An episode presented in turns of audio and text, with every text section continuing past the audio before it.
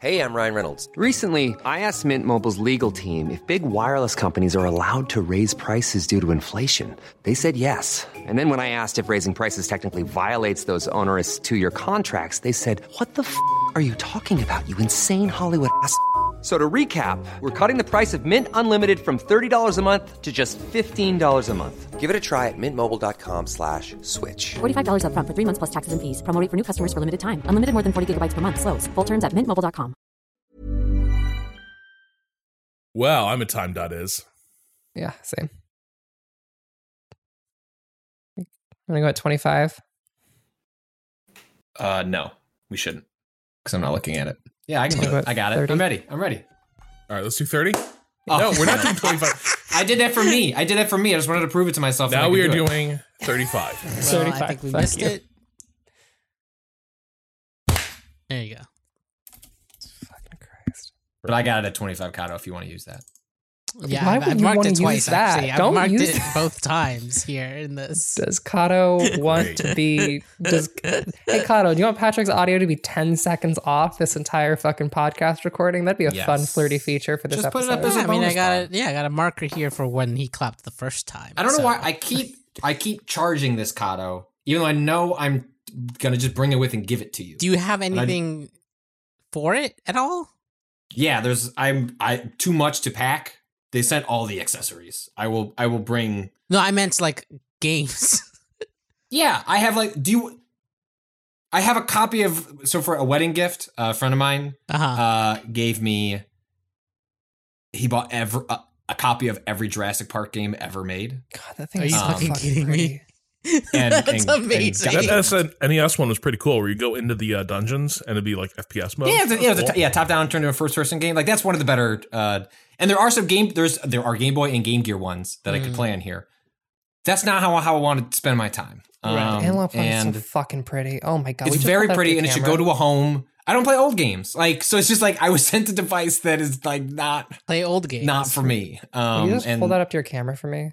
yeah, That. Oh my god. Look at that. got a Those cool dock. You can connect it to a TV. Um, yeah, to there's a bunch of accessories. I'll I'll I'll, I'll throw them in a, in a bag, and you can Hell yeah. Kato, you God can have it. Unless Ren, you really want. I only have offered it to Kato 'cause I think uh, uh, No, give admired it to it a Kato. couple Give it to times. Kato. Give it to Kato. You live near Ren, each no, Ren, so you Ren can- just ripped this out of Kato's hands right in front of him here on the pod. That's fine. Um, this thing he was going to get, I'll, just I'll take borrow it. from Ren. we live in Oh the my same city. Give it to Kato. Give it to Kato. well, I, I um, Kato needs it for Final Fantasy Tactics. that's true. Well, it's funny because I was going to. I was like, the one use I thought I would get out of it was I'd been told that with a lot of these devices, even including the ones made by Analogue, is that like, hey, they they come out, they don't support ROMs, but then the developers release like a secret build to the community to support ROMs. I was like, oh, okay, if that happened, don't listen, Vice Legal. I could see a use case for the the pocket. Um, Yeah. that hasn't happened yet, and so it's just, it's, It's just been a going to. relic on my It's- deck, my desk. I'm should sh- just I should just give it up to someone who I'm might. sure they're going to. I'm sure they will, but I if I am being truly honest with myself, um, well, actually, the Steam Deck showed up, and like the form factor of the Game Boy doesn't like that nostalgia will not outweigh like Yeah. having PC games and then also whatever I want emulated on the on the Steam Deck. That's fine. That that's really what actually kind of killed it for me was that the Steam Deck is Steam Deck. better for that anyway. At least for my I would be so for my piracy workflow. in playing old Shin Megami Tensei PS2 games on the Steam Deck. That is a that is a fascinating idea to me.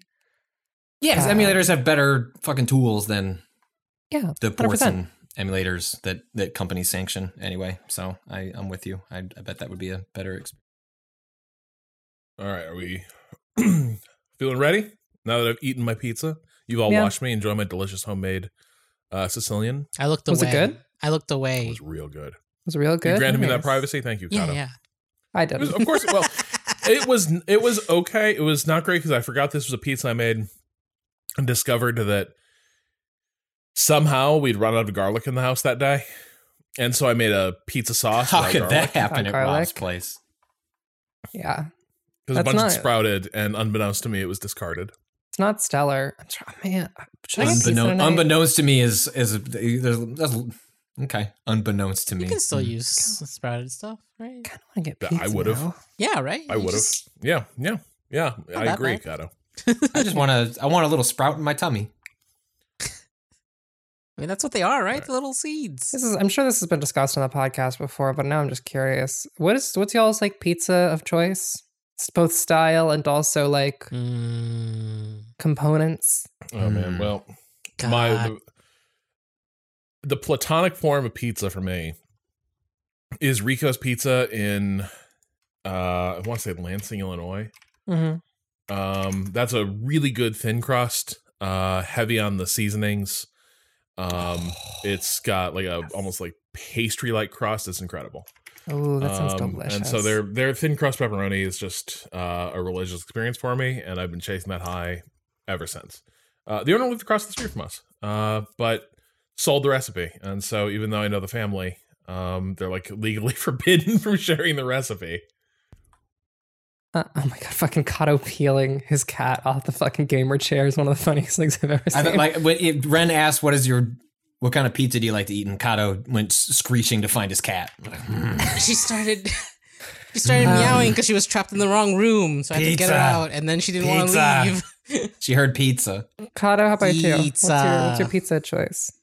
Uh, the thing that cost a dollar on the on the corner, the shitty one, the bad one. Oh, why why are you doing this to yourself? because I love it. Because it's good. It's it's it's never not bad enough. Well, that's not true.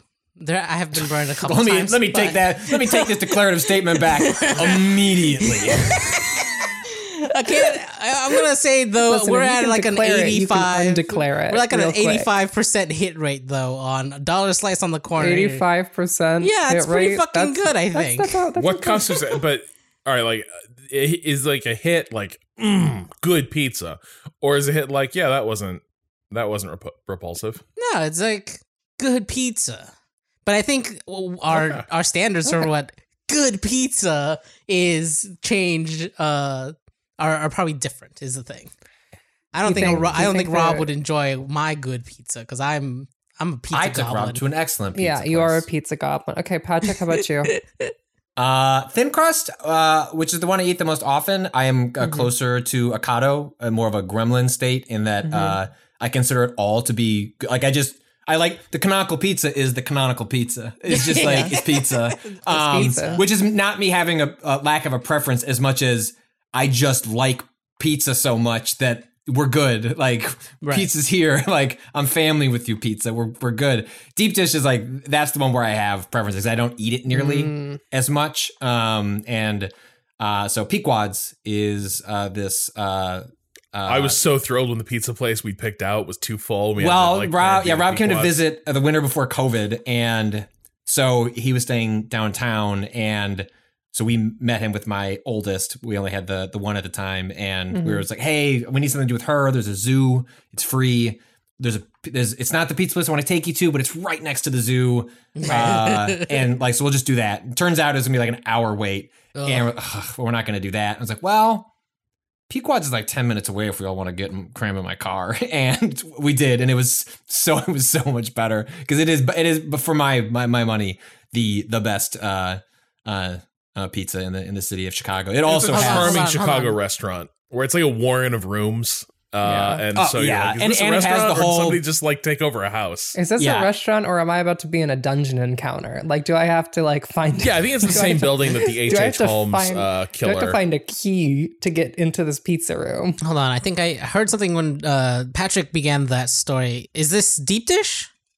yeah. It's Okay, it's so not we- uh, pizza. this kicked off a whole arc on the Oh podcast God. about um stolen recipes. I believe. Okay. Um, we went through a whole uh, series of adventures. oh, classic! people- I remember that. Yeah, that was, that Yeah, was good. yeah. That was a good run of emails. I think that, I think this I restaurant think that came after Rob Rob visited, and then we were I was discussing the the Pequod situation, which was which is a restaurant in which the recipe became an, a, a thing of dispute. I will say it just it becomes such a like depending on where you grew up and like just whatever like was good pizza wherever you were at the time Right. or like you can develop such weird nostalgia for pizza that you now recognize is actually pretty fucking weird. like Yeah. on that same trip, uh, MK? MK and I were staying in downtown, Sin and pizza. we went to Aurelio's Pizza, and I hadn't been to Aurelio's in like twelve years, maybe. And this was just a pretty standard pizza joint in Northwest Indiana, Chi- Chicago. Um, but we're both sitting there being like, I could cry with happiness. This is amazing. it was sweet as hell. They do a weird thing where they um put a ton of parmesan on and then like somehow maybe broil the top so it film like creates you know Oh, like parmesan will interesting. get crisp. yeah, I know exactly Um, what you mean. They kind of do that to like finish the pizza.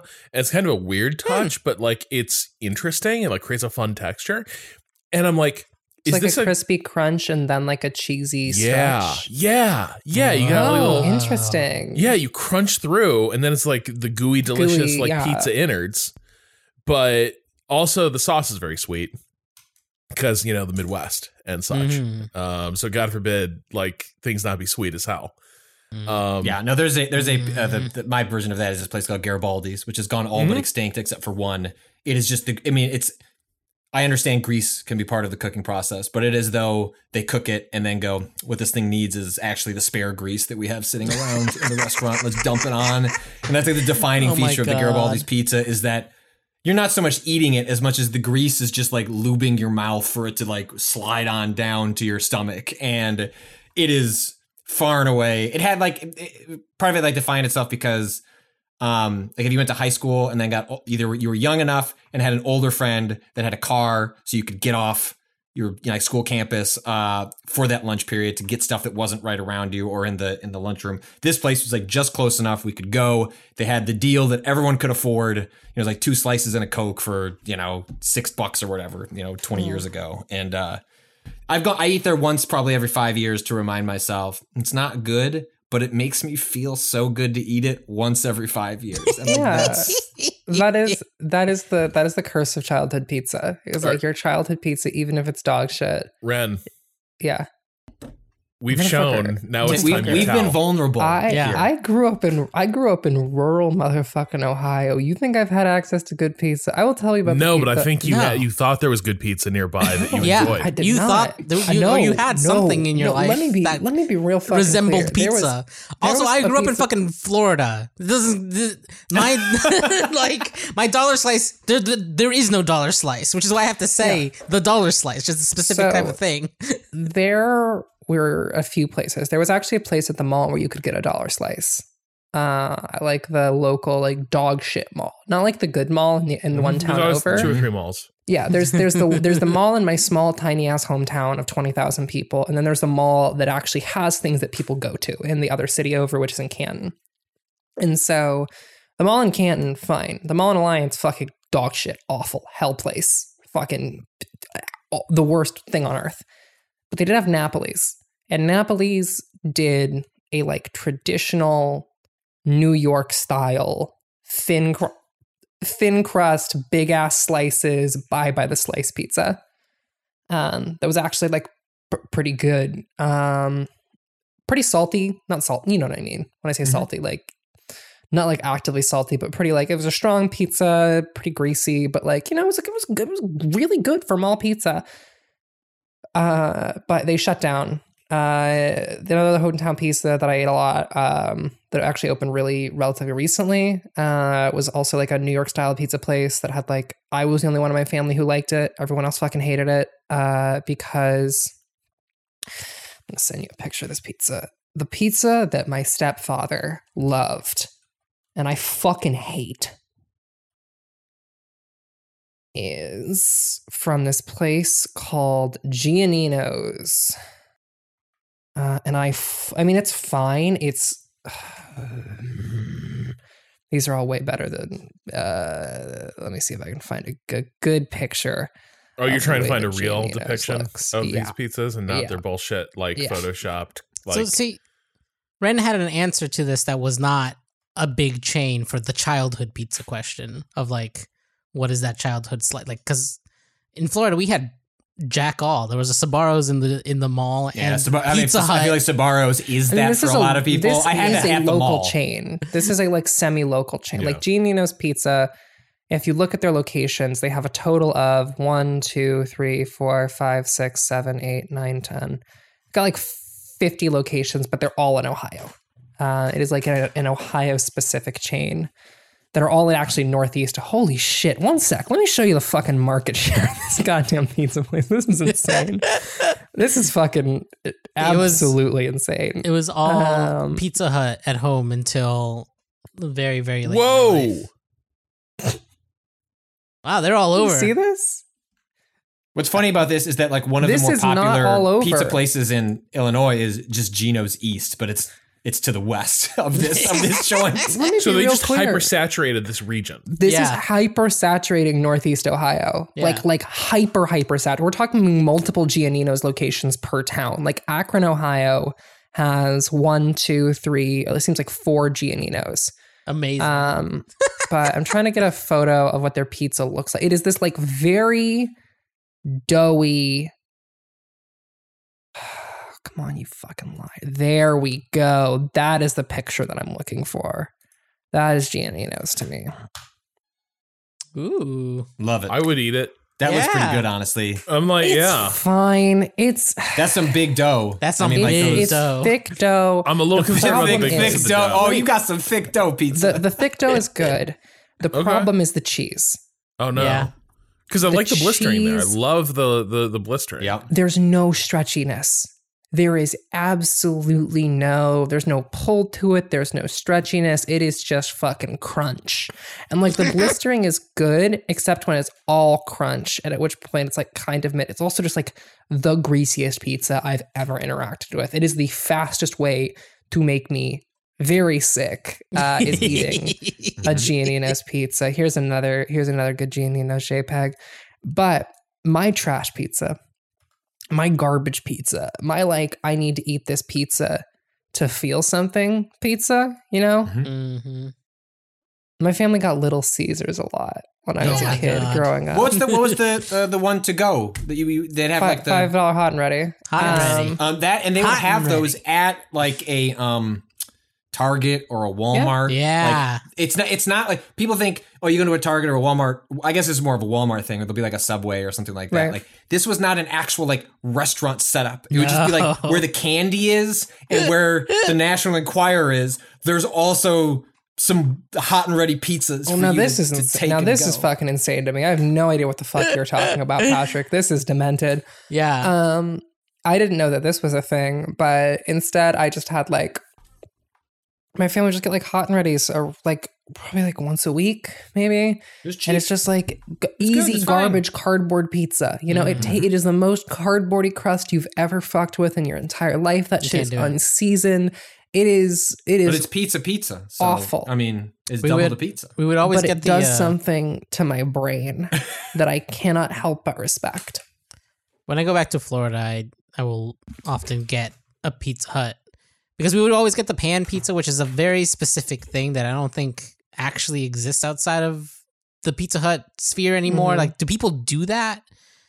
Like a pan pizzas and like a. It's like a- between a deep dish and a. It's like not. No, it's. I Like know what you mean. It's just like the. It's. I mean, it's doughy, but the type of dough is very airy.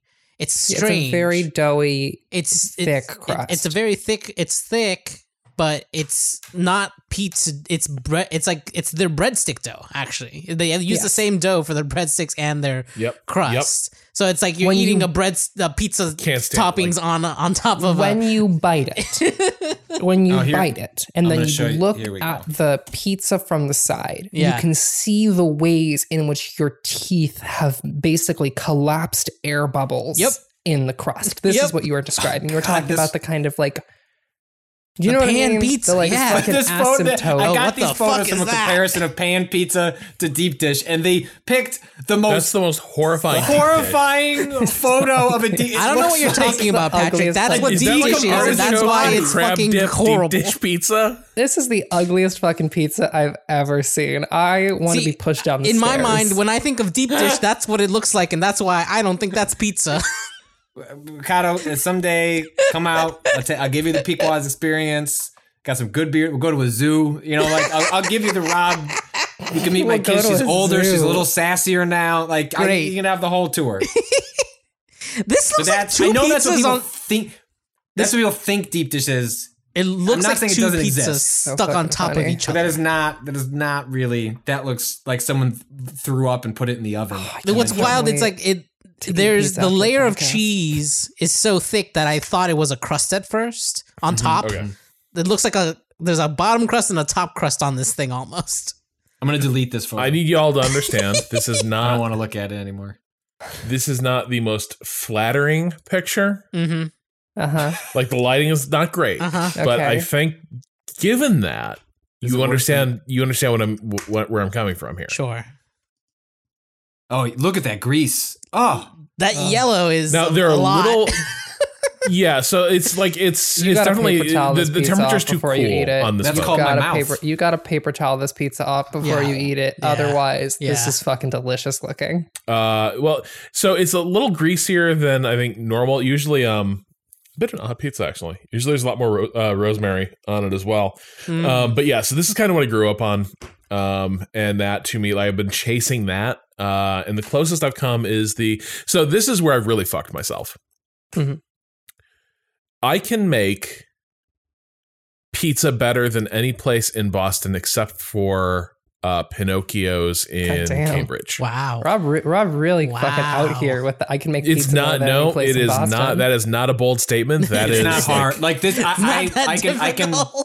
I can back this. Like we, our family got on the like Friday. We make we we order pizza, and then it became like the one. Like I was like, what if we? Do, okay, making the dough. uh, Maybe Rob does it. Maybe he doesn't. But you can just buy dough for like a couple think Rob- dollars. I think Rob makes his dough. Let's be Yeah, honest. but I'm, what I'm saying, what I'm saying is, you don't even have to do that. If you just buy your own dough, like Mhm. at a grocery store, it's a couple of dollars. If that's all you do, like the pizza is a thousand times better than an- like most things you'll buy. And at that point, all you're doing is rolling it out, throwing No, sauce, cheese, whatever the no, topping. this It takes. cannot It's be so this can fucking good. Uh, This- here's the this thi- is what well, maybe this is looks like. because of the the situation of my home. I ha- I've had people do this. I've had people do this, and every time it was a fucking massive L. Every wait, single time I've seen a I person think try bad to make at a it homemade it pizza. seems very hard it's to been screw up. Fucking mid, mid at best. You just gotta get a good uh, pizza stone. Then you're all set. So Get a fucking rock to put in your oven. this It makes it better, but the, yes, the, the the the the bottom side of the pizza does cook better with that, but you, it's not required. I don't think. I would say, Patrick, this is just about as easy as buying your own dough from the store, as buying dough from the store. All right, so this is Uh huh. Okay. this is a beautiful Sicilian pizza uh, with pepperoni and yeah. So this is tomato basically a reverse engineered Prince Street pizza recipe, Ooh. Mhm. okay. um, which is probably my favorite pizzeria in New York. Though people did point out it uh, it radiates Blue Lives Matter energy, which is pretty true. Uh, it's like photos. It's like photos of like pull these- let me pull up these it's places. photos of politicians, old New York celebrities, um, and like cops uh, at that Three place. photos. Oh my fucking god! Yeah, It's they're looking at this wall. Oh my god. There's Chris Carter.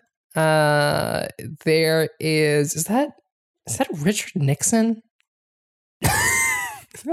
Look, I'm not shocked this recipe includes making the dough and making the sauce. I skipped. We skipped those steps. but that's the pizza, Patrick.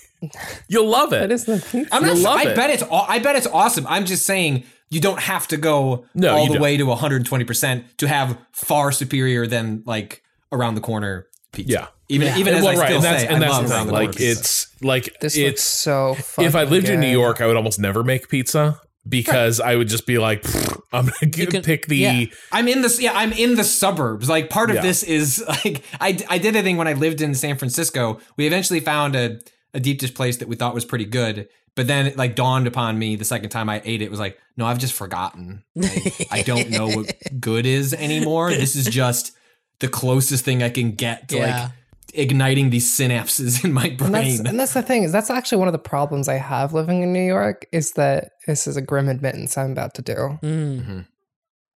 It has been a very long time since I cooked. Like a like a really Since you've gotten to New York, you mean? really long time since I cooked. Yeah, it's I'll be I'll uh, be honest. It's, it it's can be a problem. Wait, are we? Is this pretty comprehensive definition of cooking? We're like scrambling some eggs. Yeah, dog. This is a pretty comprehensive definition of cooking. I mean, when the corner Okay. stores got you red like the fucking the egg and I mean, bake- look. egg and cheese sandwiches in the morning, ready My- to go. It's my also wife worth and I had this noting, conversation- What do you need? It's also worth noting that I eat less than a normal person because my brain is sick. That is also like worth noting here that I do forget to eat very frequently. And so cooking is like, I forget to eat until I'm so hungry that I'm like, I'm gonna die. At which point it's like, I gotta order food or I'm gonna it fucking pass. out of away. curiosity? Is it because is Mhm, it mhm. like the conditions that suppress the appetite, or is it the medications that suppress the appetite? Uh, it- it's mostly ADHD causing Yeah. me to not realize Yes. that I'm hungry and also not really caring. And also, like I, I, um, this is this is a little fun fact about old Renata. Um, the fastest way to overstimulate me and cause me to dissociate.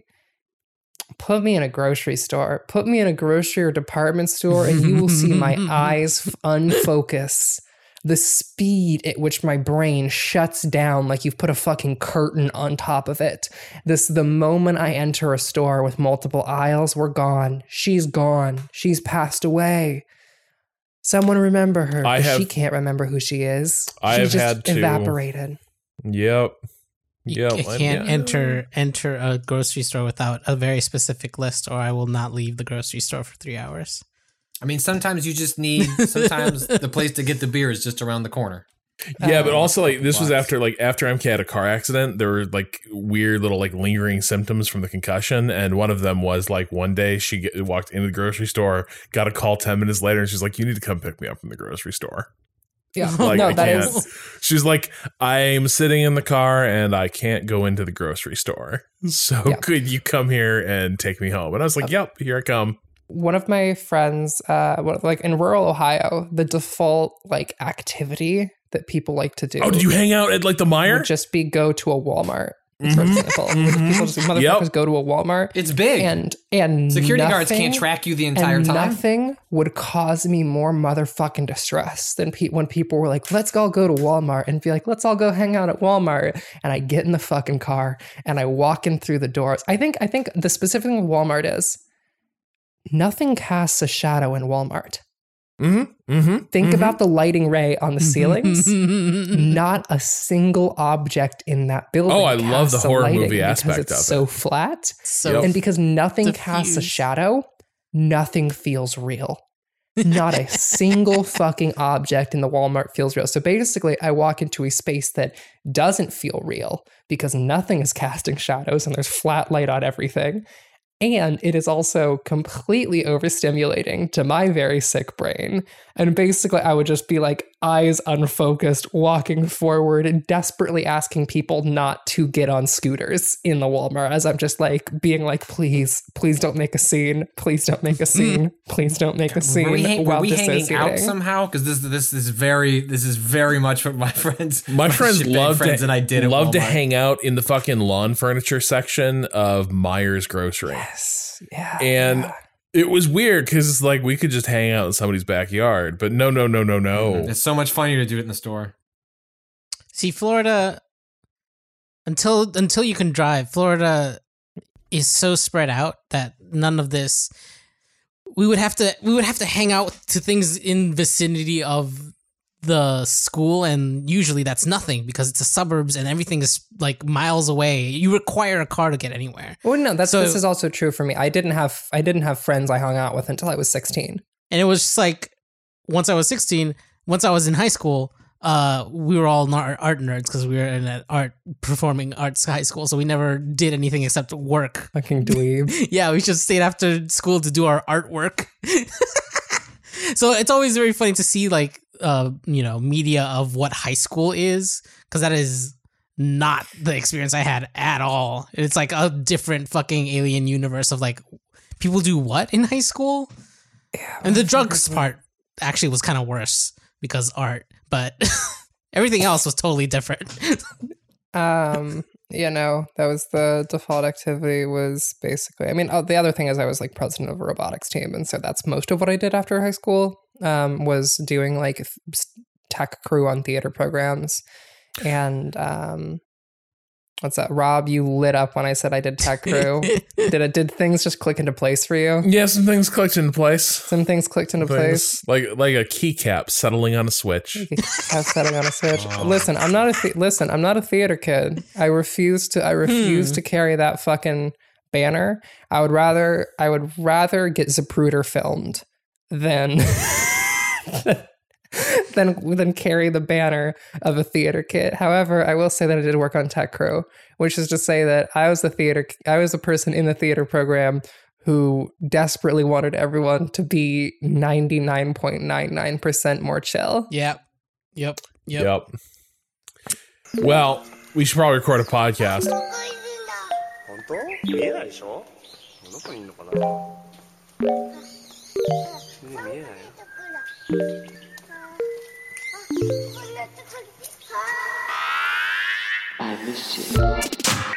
What's good, internet? It's March 17th, 2022.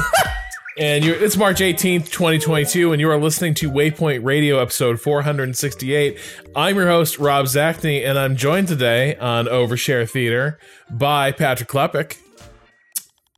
I'm still thinking about that pizza though. That's why we call it Overshare Theater, Patrick. We did nobody nobody needed to see that, but you're like, I I'm gonna delete. drop I this in deleted the it. chat. It's not in the group chat. you put it on Twitter.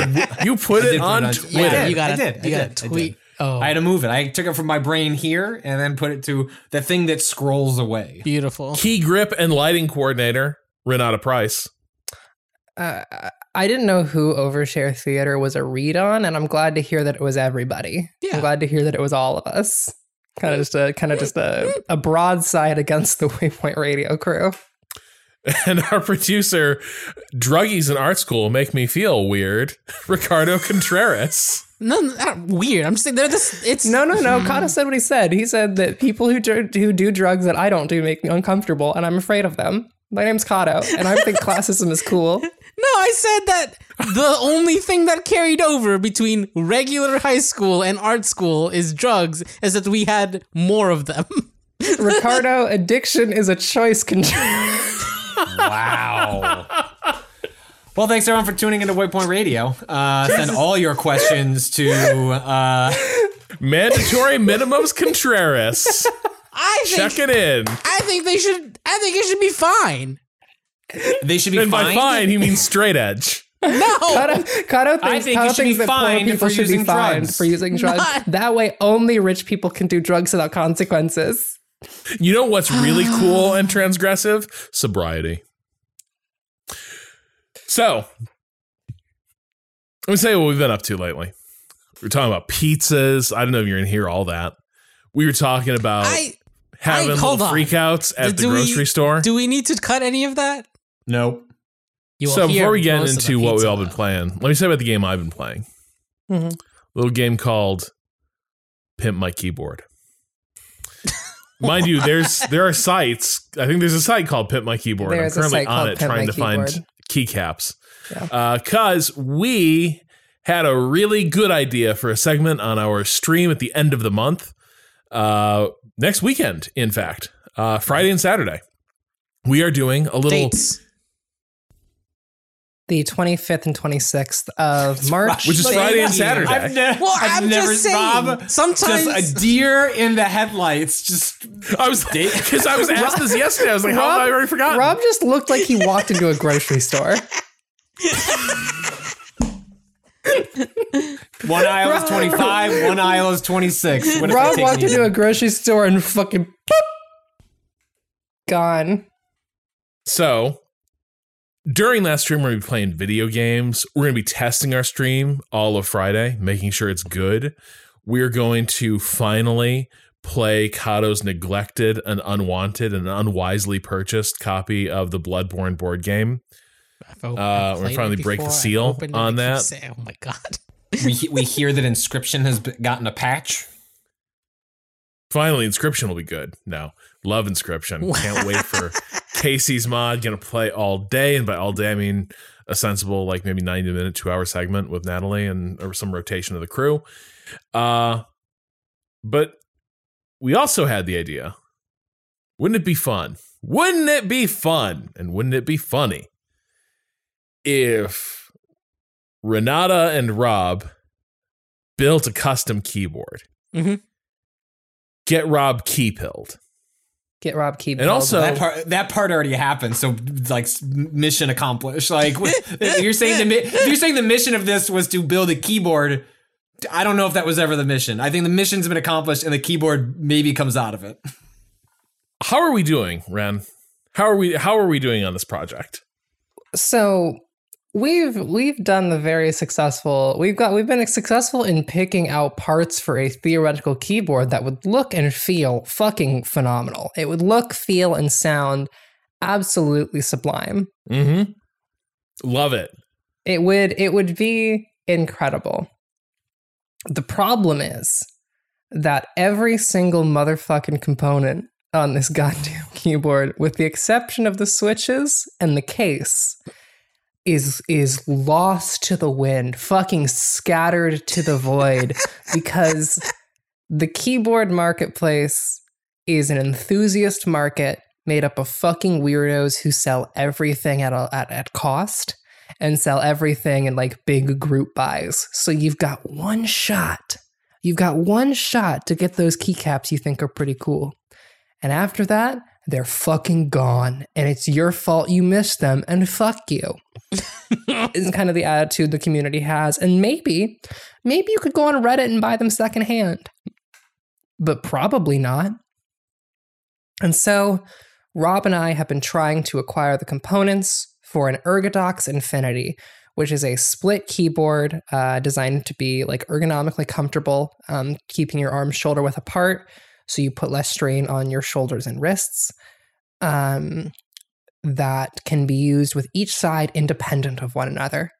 And we have chosen an Ergodox Infinity so that each side can be independent of one another because it would allow a one Robert Zacny to prop his arm in, in, in, in the lap of luxury, prop his arm upon the side of his couch and tippy tap away on his little keyboard while his right hand moves freely on his other side with his mouse as he plays a personal computer game on his couch. Occurs to me, I'm gonna need a little stand for a little mouse pad.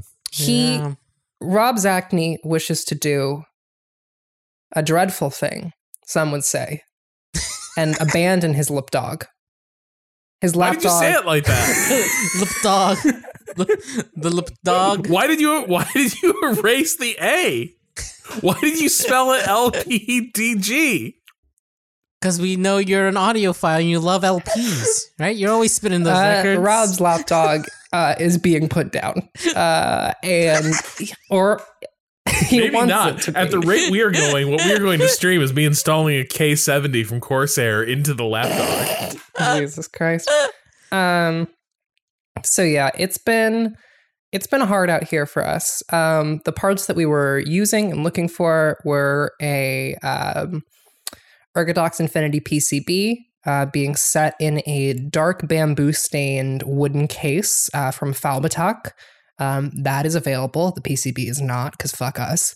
Um, Gateron Alias switches, which are the switches that I personally use with my own keyboard, which sounds very good and pretty. Um, sounds like this.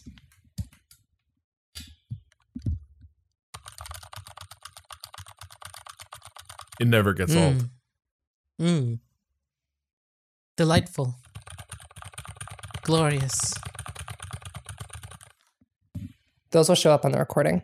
Um, and the uh, switches, uh, sorry, the, uh, and again, I want everyone to kind of give Rob the benefit of the doubt here before I say the name of these fucking switches, uh, the, these keycaps. I want I want everyone to to grant Rob the kindness of knowing that we have chosen or we're trying to choose the version of these keycaps that do not have any hiragana on them. Uh, for people that know what that is, what, what is that? And why is He- it such an issue in the keyboard space? Hiragana is the basically like uh, it's a form of like Japanese script um, used for like identifying like it's a syllabic script um, that you use to basically put together the components of like various words. It's like an alternate writing system that's like often used when kids are still learning how to read kanji, um, and it's like very like beginner friendly and it's also like if you are typing in Japanese, generally you use hiragana to like assemble the pieces of a particular kanji and then you select the given kanji from the combination of hiragana that you've used. Um, totally normal and reasonable thing. Hiragana keyboards, shout out.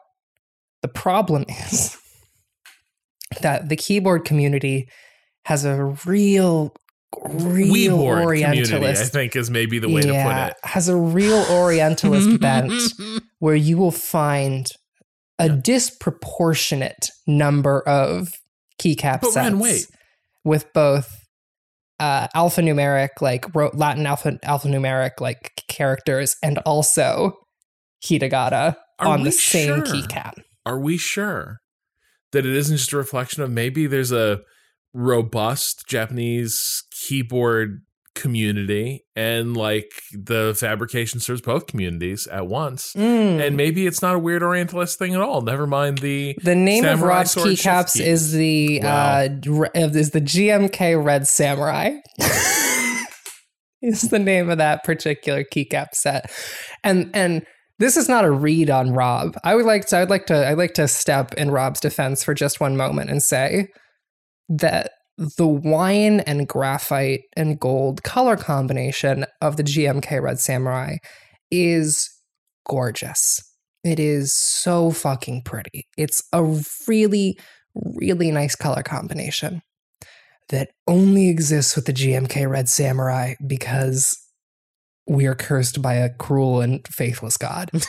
um, and so we have been trying to find the hiragana-less red samurai that work with an ergodox or a set of keycaps that that would look good with the darkwood stained ergodox infinity that we're looking for.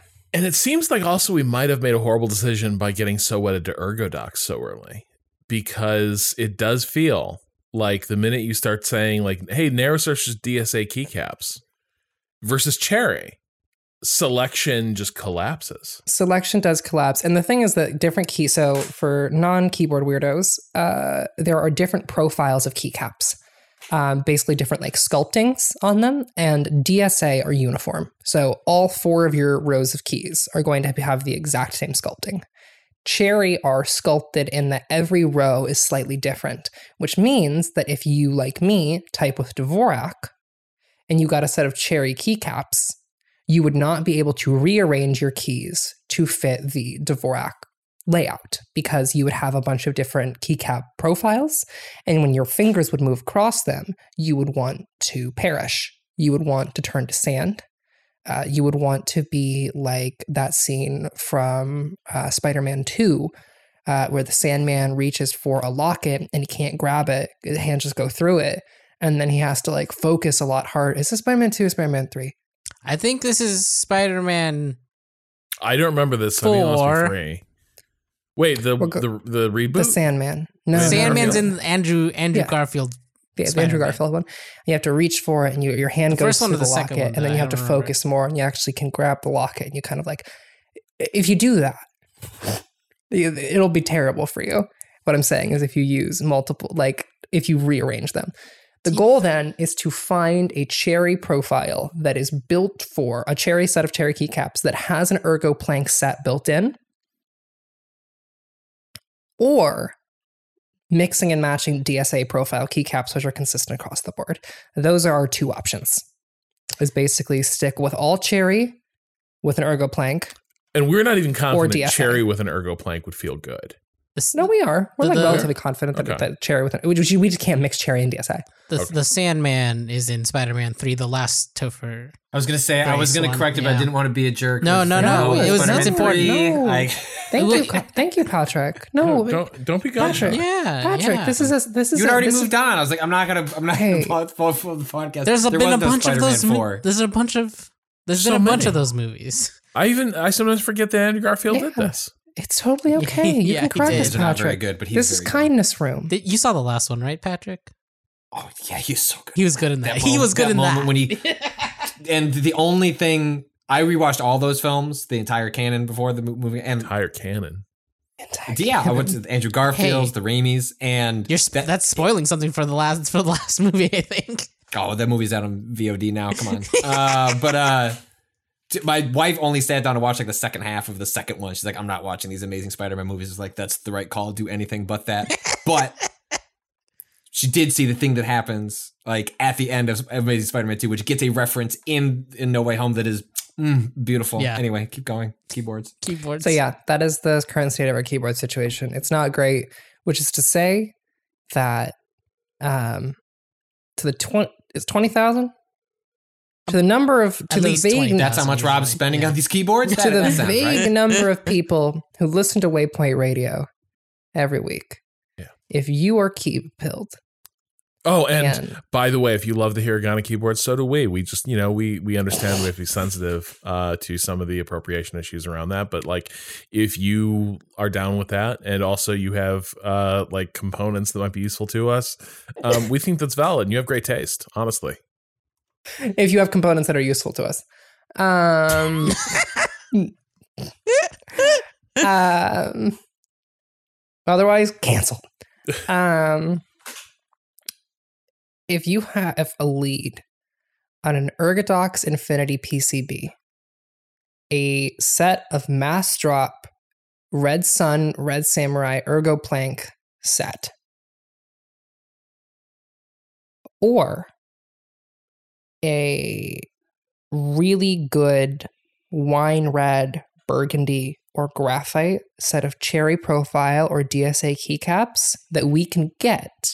So the By soonest this- anyone week. could respond to this is like 3 p.m. Eastern on Friday. I know. We but will listen, pay I- for rapid will shipping. Believe, oh yeah, I will pay for rapid shipping. We will get these. And you know what? You will know in your heart of hearts that you not only helped a poor Robert Zacny struggling in the cold every night. Robert Zacny is standing sure out in the cold. poor is the word I'm using for this. No, no, no. book. I am a poor Robert Sackney every night, standing in the cold on the street, wrapping a blanket around himself, yelling, Hello, sir. Can I please get a spot of keycaps? And people Sorry, he's sir. yelling this. I have trouble taking a coin. My fingers are curled from the lapdog that I've used these many years. And he's shouting this at passing cars. Oh fuck! and they're driving by. Oh no, one of the cars, it hit a puddle. It splashed water on Rob. Oh, look at how the wind oh. chills his bones. Oh, my foot. Oh, we're Oh, the trench foot is coming back. We're, we're only in mid March. Sometimes it still snows in mid March. Rob is standing out there in the Oh, cold, not the and, sleet. and you could help him. And you could also watch him have to lube these fucking switches on Saturday's stream mm-hmm. as mm-hmm. as penance for your kindness. Robert Zacny will not only pay you for these components, but he will also lube these switches in penance as an act of as an act of public charity. Yes. I so will. please help us in these trying times, Waypoint listeners. So that's what I've been up to. What have y'all been up to? Wait, I wonder. We live in New York. Is there not a single place No. that does bespoke? No. I feel like this must exist. Everything exists. I, in no, the see, city. in the We New can't- York of our dreams, Yeah. like in you'd have cool to like New York? if the spirit of New York in the 70s still existed, the minute the keyboard subculture sprang into being, there would have been a 24/7 like keyboard shop. There would have been a weird fucking dude Yep. who who just had a house. or had Landlords a- ain't had an let you operate that space anymore. Exactly. You can't you can't make you can't make make your bank. A Dunkin's could go in there instead. But hey, I know not everybody is key pilled. I look fondly back on the time before I was key pilled. When I was just a humble gamer, playing my games on whatever came to hand, like Patrick. Patrick, what have you been playing lately? Because we're not allowed to talk about Elden Ring, but you kicked the habit. I did. I have not played Elden Ring in one, two, three, four. Four, I guess as of today, four days. Thank you for Um, sharing well, that with us, Patrick. Granted, I did make Thank it to um, some sort of dungeon in that game where there were what I can only describe as spider fingers on the ceiling and said, maybe I don't need to play this game anymore. Um, Spider and, uh, fingers. Spider fingers, yeah, those are that, that is an enemy type in this game. It's just human hands with a bunch of extra fingers. That okay, will 'cause I was just going to ask if part of Patrick's arachnophobia was maybe just a lack of understanding of like, like, does he know what a spider is, or have we kind of been like confused about the whole? if I never look at a spider, then you can't, then I can't visually process it. No, yeah, I, uh, yeah, there's, uh, uh, we did a stream of it, um, the same uh, morning that we're recording this. That's up on our, our Twitch channel. It'll be up on, on, uh, youtube.com slash waypoint vice soon enough of, uh, Tunic, um, which is a game that I think, I don't know, Ricardo, did we stream that when Austin and I did those demos? Did, was Tunic one of those that we did? I don't- I can't remember. Was it? There's Ren- been a previous Tunic extreme. I believe Ren there was a says yes. previous Tunic stream per Yeah, the I chat. think we might. The chat have. was Um, like, "Oh, you might streamed this like a couple here. years ago." Yeah, uh, we did that sometime last year with Austin. Um, I, I will say I, I I don't think that demo fully conveyed the the what is interesting about that game. Tunic is a uh, a uh, an action adventure game uh, in which you play as a cute little fox that wakes up on an island esque sort of environment. Uh, you are given no guidance on why you're there, what you are to do.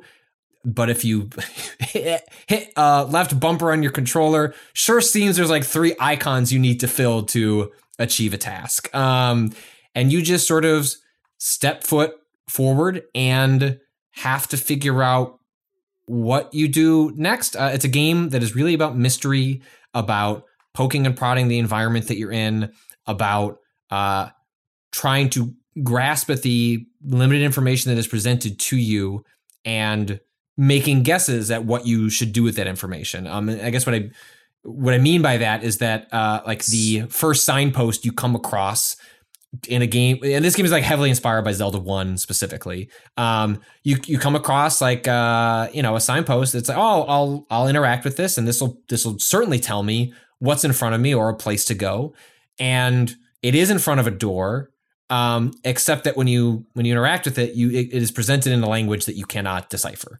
Um, and that is your first indication that this is a game that's going to be playing with sort of like language and interface and uh, sort of knowledge uh, in a way that I have found tremendously interesting, fascinating. It is is tickled my brain in a way that I can't really remember since playing a game like Fez. Um, uh, this is a game that uh, I was explaining this in the stream. There are things you can do as a character that are vital to exploring, interacting with the world that uh, you can do right off the, the bat if you knew what to do with your controller. And these are not things that require you like grasping the controller in strange ways or uh, doing something that when you find out, it's like, oh, geez, well, if I just knew I had to like hold three buttons and hit up, down, left. It's not a cheat code. I mean, it's like, it's actually like fairly basic interactions that just are not presented to the player, are always present. Um, but it's a game that is very careful about how it dishes out knowledge. It has it has the sort of standard action adventure things of like, well, the reason you can't, you know, uh, get across this gap is because you don't have the grappling hook equivalent. That stuff does exist here, um, but the most interesting things that are happening in Tunic are, uh, you know, I don't under like a very basic spoiler is um, uh, I don't understand how to run, and it's not you don't run in this game by holding a run button. You run in this game by rolling and then holding the roll button, and then your character goes off on a sprint. And you discover this because scattered throughout Tunic are uh, little pages from a instruction manual that seem to be describing at least a version of the game you are playing. Um, the world in it you are in is slightly different than the world that seems to be presented on these instruction manual pages, but there's enough information there that it's applicable uh, to what you're doing as the player. And so And- you'll pick up a, a scrap of this uh, book that says, hey, if you hold A after rolling, you know, you can start running. Or lo- look at the, uh, And to be The- clear, the- that it's Yeah. in it's in the Tunic language. It's in that language you can't read. That doesn't that we don't we're not sure whether it's a cipher or a different language, but the way Yes, that it uh, Andrew Shouldice, the uh, the the design, Yeah. like one of the designers of, of the main developer on the game, he worked with the team as the game um, um, was in development, but lo- a lot of this was done by one person. Um, uh, was at, Ren asked in the chat when we were streaming because Andrew was in the chat. Uh, was like, "What's you know? Is this like Fez, in which Fez also has a language that is uh, indecipherable at the start, but there are ciphers um, to help you um, pick it apart? Is this like a, a pro, like a language that has like its own grammar and like its own like broader structure?" Um, and Andrew's response was basically, "I don't know what you're talking about." You do What that to me in an interview, and not that we're goofing on a stream, but if you do that to me in an interview and you answer that way, oh, I'm coming across that table. oh, I'm, Wow. And doing Don't what? cross Rob's acting. um, but what, what I was trying to say is that those pages, most of the most of the text is is this language that you can't read, and then Yeah. the way it still communicates the things it wants to communicate is through these uh, very cute diagrams that are are still clear without the accompanying text, and s- some diagrams that are a little less clear, but that's part of the fun of the mystery. is like, what does that mean exactly? What is that trying to tell me? Even though I can't read uh what the little hint that it's giving me in the hint. Yeah, it's like you're trying to. You basically, a a lot of this game wants you to experiment. Yeah. like to, to a degree that, um, uh, you know, when you pick up an item, when you when you like uh, either like it is dropped by an enemy or you buy one, you know, you don't know what it does. There's no, there is an item description. You just can't read it, and. So the first hour of this game, I'm collecting like five or six items. Um, I'm doing my normal like Resident Evil survival horror thing of like, well, I'll just keep collecting these items till I know what to do with them because then I want to make sure that I deploy them, you know, expertly in the right situation. And it just became clear at a certain point, oh, that like there isn't, if there is a cipher, if there is a, a linguistic explanation later on, right now the game is cl- clearly communicating that you should just use the item and see what it does. Um, and so you just basically, I remember the, uh, again, this is a minor spoiler, but there is a, um, there's a like a blue jar that I was convinced was just um I did this too. MP. Well, this is different. This is different than, uh, or I guess no. You, I guess you saw me use the red the fruit, but no, no, a blue I, jar. I did. I did this too. I did this exact there's a- thing, which is what I was There's like, a bl- yeah, yeah. So there's a blue jar, and I was convinced that, um, oh, I'm sure I get magic at some point in this game. Like if Yeah. this is one of these games, I'm gonna get a wand. This is They related even- to MP. they hinted. To, they hinted in the in the in the page, one of the first pages. Yeah, you see, you see different equipment that you're going to get later, Yeah. and so I'm like, oh, well, I'm not going to use this. This is just an item that was seeded to me early. I'll deal with it later. And then I got like five of them, and I was like, why is the game giving me five of these? That okay, let's find out if it's MP. That and maybe it won't even let me use it because I don't even have an MP bar right now. Uh, so I was in front of a, uh, a like a selection of enemies, and then like I equip it, Oh, and then I hit the button and I roll this thing like a grenade right in front of me. It explodes. Turns out it's an ice bomb. Yeah. I have frozen myself and the enemy. An achievement pops. It's like, great job, you froze yourself. Um, and I'm sitting there waiting to unfreeze alongside with this big here's goblin like looking motherfucker. Uh, so we could get back to our fight. here's the difference between you and me, Patrick. yeah. First one I got of those, I was like, what does that do? Immediately, this I found it in a wall. There was like a wall. There's a little like crevice I could get into with just enough space for me and the chest. I open the chest. Mm-hmm. I get one of these fuckers. I'm like, huh, what's that? Immediately equip it and use it. It bounces off the wall three times before hitting me in the face, exploding and freezing me immediately. like That's really good, and I- I, think that I think frankly that's probably the, like the more intended way for you to Right. figure it out than than for me. But it, it still arrives at the same conclusion, Yes. which just is look like don't just use like just use the thing and find out what it does. And it extremely um, uh links to like you know like rogue like you know you every time you Yeah. restart in that one you, you you don't know what the potion colors do so you just gotta fucking try it and hope for the best uh and right, like and like I've like there are some truly like interesting items that uh you know I used and was like oh that would have been wow that's interesting. That's very useful. Well I don't have that anymore. Hopefully I'll find another one. Um and you just start uh, gaining this like set of knowledge that uh again is, is really less about the game hiding things from from you as much as it's just like you need to discover it uh, yourself. Like this is this extends out to the way the game is a fixed perspective. You can't alter the camera, and so it's the game is obsessed with like, hey, you should be checking around every corner and then looking to see what the shadow of your character does because frequently. More often than not, you're going to be able to like go around that corner, find a hidden chest, um, or there are situations where uh, there are shortcuts you will discover, like back to main areas, that aren't like in a Souls game. Um, like you'll finish a big area, loop your way back around, kick a ladder down, and like, aha, like the shortcut is there, so I can go between these two spaces. And that stuff does exist here, but frequently it is actually more along the lines of, well, actually, you just didn't know that like there was a road around this architecture, and now that you know that's there, you can access it and get really fast between two places. But you could have done that from the start, and you may stumble into it. And like I think the game is okay with see it has sort of a path it wants to go to go on or to follow, but you can sequence break and you can go around this world in some really fascinating ways. If, for example, you knew certain things about how the controller works, if you stumbled into a shortcut by accident because you were just being curious, um, and I just it's just a it's a beautiful looking game. It's a really interesting game. It's it's more what I thought this game was, was like ah, here is a Souls. I mean, it's got bonfires. You know, I'm like, here's a Souls inspired top down action game. You lose money when you cute. die.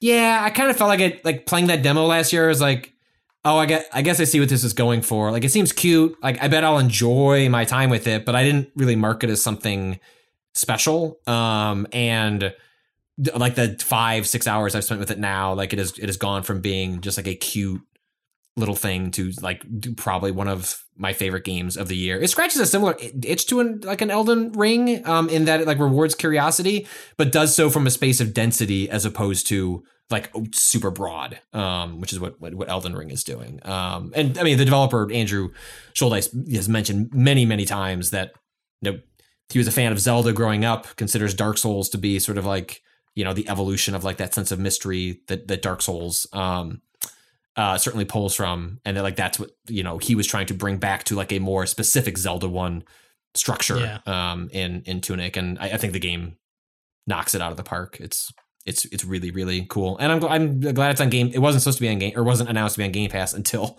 the day it was supposed to come out, and then that was kind of a a shadow a shadow drop slash shadow contract drop, I guess. um, but I'm I'm glad more people will be able to give it a shot. Um, Yeah. and it also it has some really challenging combat, especially in the first couple of hours until you start getting a bunch of health upgrades, stat upgrades. The game doesn't even explain upfront how to upgrade your character, which is beautiful. I mean, it, you'll piece it together, but like it's very cool how even just the most basic things like how do I upgrade the stats of my character are a little bit of a wall that you have to climb over. Um, but if you find the combat to be too overwhelming, the game has just a what it calls like a no fail mode. It just turns off dying and damage, and so you can just whack your sword around. Because some of the boss fights in this are pretty intense um, and and challenging, um, and you'll have to deploy a lot of kind of thought and nuance to to getting through them. And if you just want to explore the cute world and solve the puzzles, the game has a mode that basically lets you do that. So, uh, yeah, Tunic, ex- extremely extremely good.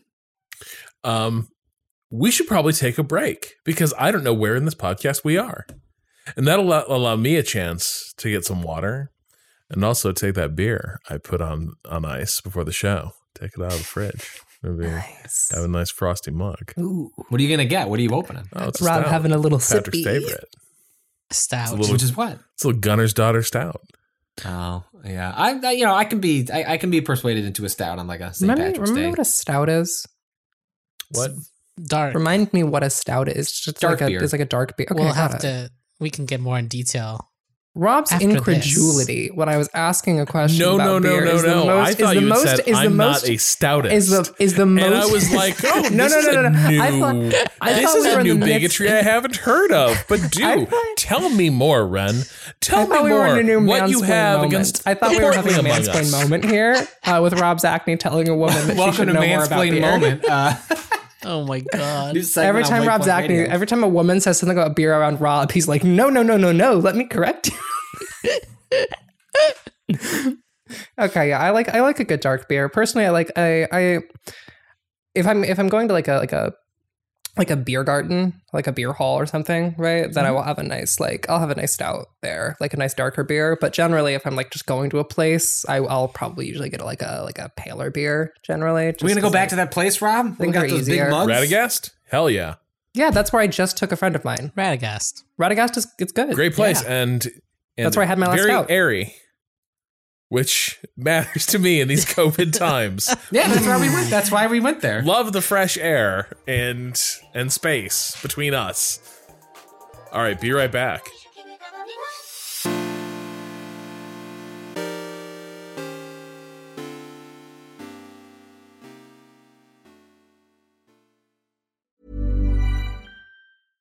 Hey, I'm Ryan Reynolds. At Mint Mobile, we like to do the opposite of what Big Wireless does. They charge you a lot, we charge you a little. So naturally, when they announced they'd be raising their prices due to inflation, we decided to deflate our prices due to not hating you. That's right. We're cutting the price of Mint Unlimited from $30 a month to just $15 a month.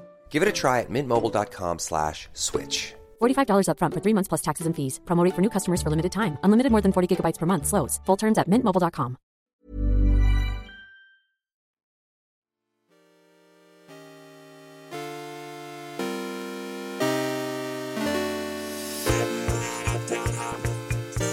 And we're back. Ren, Hello. as I understand it, Yes. you've been playing around with the mechs again. You've been at the been. mechs again. I've been at the max again. Fell off the wagon. Fell off the wagon. Uh, I've been playing Phantom Brigade, which is a tactics game. Uh, it is a turn-based tactics game that is a hybrid turn-based real-time game. Uh, I was thinking of, of games like um, what's it called? Frozen Synapse. Frozen Synapse. Thank you. Yeah. Uh, thinking of games like Frozen Synapse, but what if Frozen Synapse relied on physics modeling uh, and giant robots? Every single thing in Phantom Brigade is like physically modeled, and that is the unique thing about it that makes it fucking incredible to play. And so you're basically playing a group of uh, guerrilla military unit that is moving its way through contested territory after an empire has effectively invaded your home country. Um, you have a fleet of a handful of mechs and an experimental device which allows you to see five seconds into the future. In that predictive algorithm, or it's like experimental device slash predictive algorithm that can reliably show you what's going to happen five seconds into the future without your intervention. Um, and so every turn, you have your four max, which is the max uh, mechs you can deploy, I believe. Um, you have your four max uh, and a number of enemy units, uh, usually more, much more than four. Uh, and you have to use that slight advantage you get from being able to see into the future to basically outplay uh, these mechs. And as I mentioned previously, everything is physically modeled. And so the urban environments and like terrain you're fighting in can block shots. And so it is it is about less using cover systems like you would in an XCOM and more about using cover as like physical objects that are standing between you and your target. That includes hills, that includes valleys, that includes so many different things that like topography is fundamental to how you are going to approach every single battle. Each mech can also have an assortment of weapons. Uh, they have two slots for weapons, one in their left hand, one in their right hand. Uh, and those are like your standard array of like shotguns, assault rifles, marksman rifles, pistols, machine guns, SMGs, railguns, which are not actually sniper rifles. The railguns in this game are actually railgun repeaters, which means that they are a unique variant of the assault rifle that can fire through cover. Uh, it's basically an assault rifle variant that fires projectiles so fast it can burst through the outside of a building and still hit a target, um, which is fucking sick as shit. Um, it's it's really cool to use them.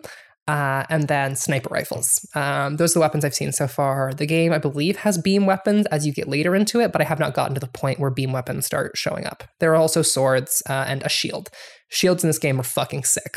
Um, and so you basically drop into this field, you see where your enemies are, and then you move your characters around both on the physical map, but also on the timeline.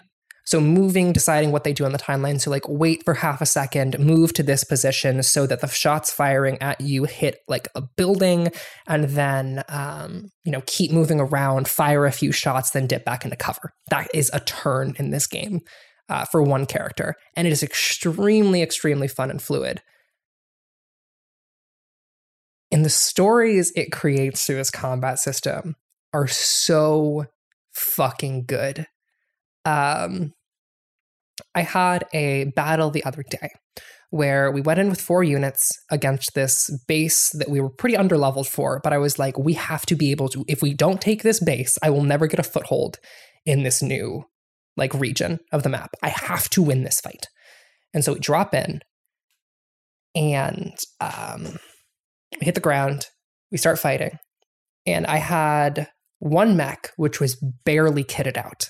It was basically using scrap parts because the previous fight I had used up most of the like scrap pieces we had lying around doing repairs because physical damage modeling means that you can lose specific parts of your mech. Mhm. And here's the thing. I salvaged those parts instead of recovering and repairing them because I was like, it's fine. We just got new parts that are of a higher level. It's fine. I'll just like, I'll just salvage those and use them to make something better later, right? This was a mistake. Uh, because in the next battle, I only had scrap parts from two levels of quality lower than what everyone else was using. And so I'm fielding th- uh, four mechs total, three of which are level three, and uh, or like level two, level three, and then one of which is level 1.5. In this mech, also, we didn't have enough spare weapons lying around. Mm. So basically, I took this one little mech and gave them a shotgun and was like, You are going to be the fastest motherfucker on this battlefield, and you are going to have a shotgun and no shield. And you are just going to put in as much work as you can. You turn Ex- them into an ex- FPS archetype, where I think it's just the scout running around. Yes. And I was like, this person's going to die. I was like, this person is going to have to eject from their mech. It's fine. I'll take the L and eject them when things get bad. So we start the fight.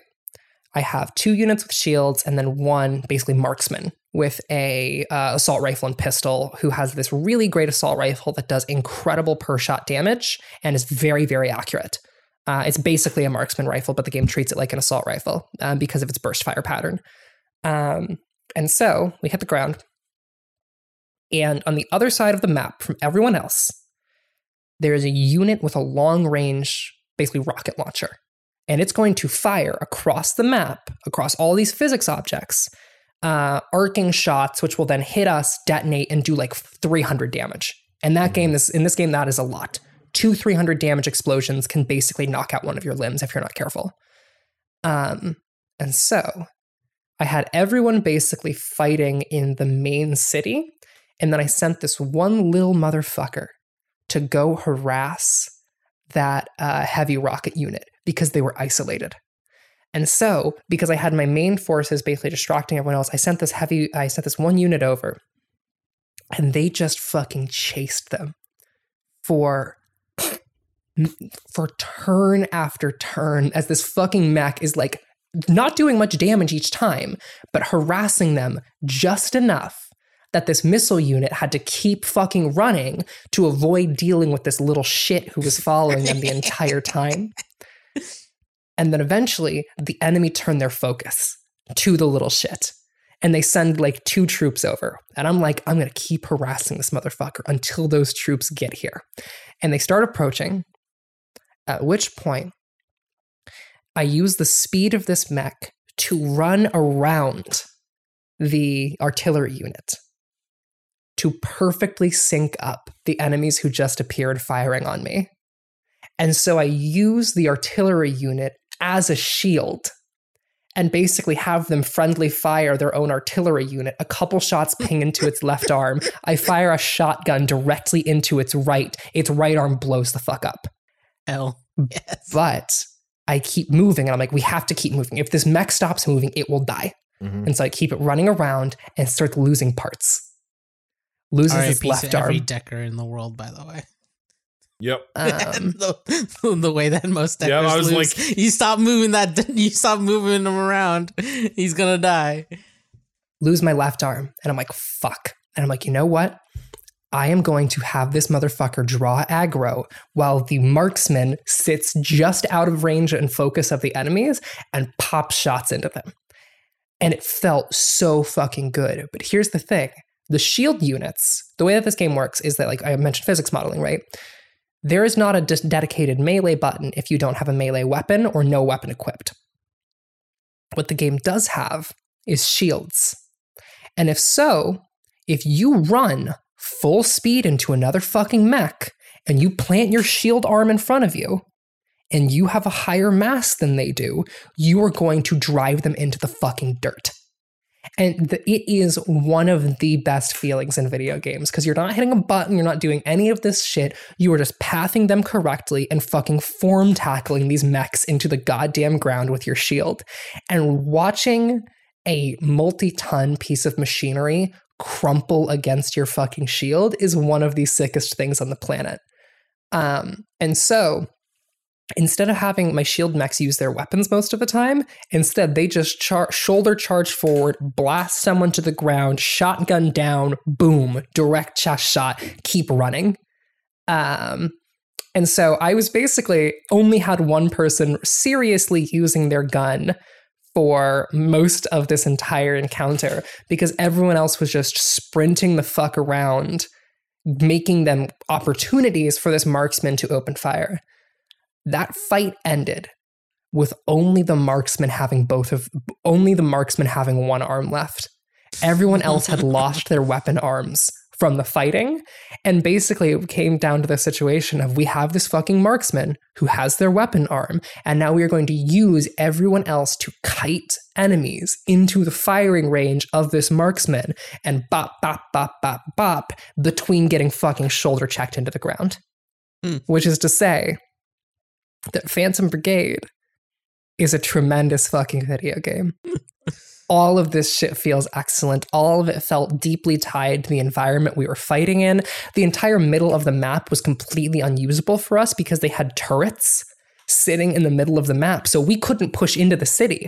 I couldn't use my shield units to push into the city and get aggressive because the second we walk in there, those turrets open fire and machine gun shred us. And so, like, I had to sit on the outskirts of this city, basically defending this one marksman uh, another great feeling in this game is watching the enemy line up a shot and seeing a shot lined up on the timeline and using that shoulder check I was mentioning earlier to drive them into the ground before they get their shot off, which is such a good feeling to like watch an enemy take position, line up their sniper shot. You see the sniper shot is going to fucking own you, and you're like, you know what? I'm not going to try and even dodge it. I'm not going to try and block it. I'm not going to try and dodge it. I'm going to have them be slammed to the fucking ground before they even have the chance to fire. Um, That's that's that sickos sickos mech shit. Just like so sick. running at your enemy instead of yeah dodging out of the way. That's so good. And after that fight, I took off every piece of armor from that fucking, uh, like every piece of like shielding, all took with a shotgun, and I gave that fast fucking mech. I totally rekitted them. I removed every part, and I gave that pilot the lightest armor possible, which means that they are moving at this is not a exaggeration, double the speed of every mech on the field. Hell And I handed them a sniper rifle and I put them to fucking work. And when I say that they were darting around the field, getting across the map into ideal firing ranges, three shots, knocking mechs out, and then sprinting their next position, without fail, it was so fucking good. It's so fucking good. This is my Phantom Brigade story. That's awesome. That's that's It's that game is- infuriating to play against.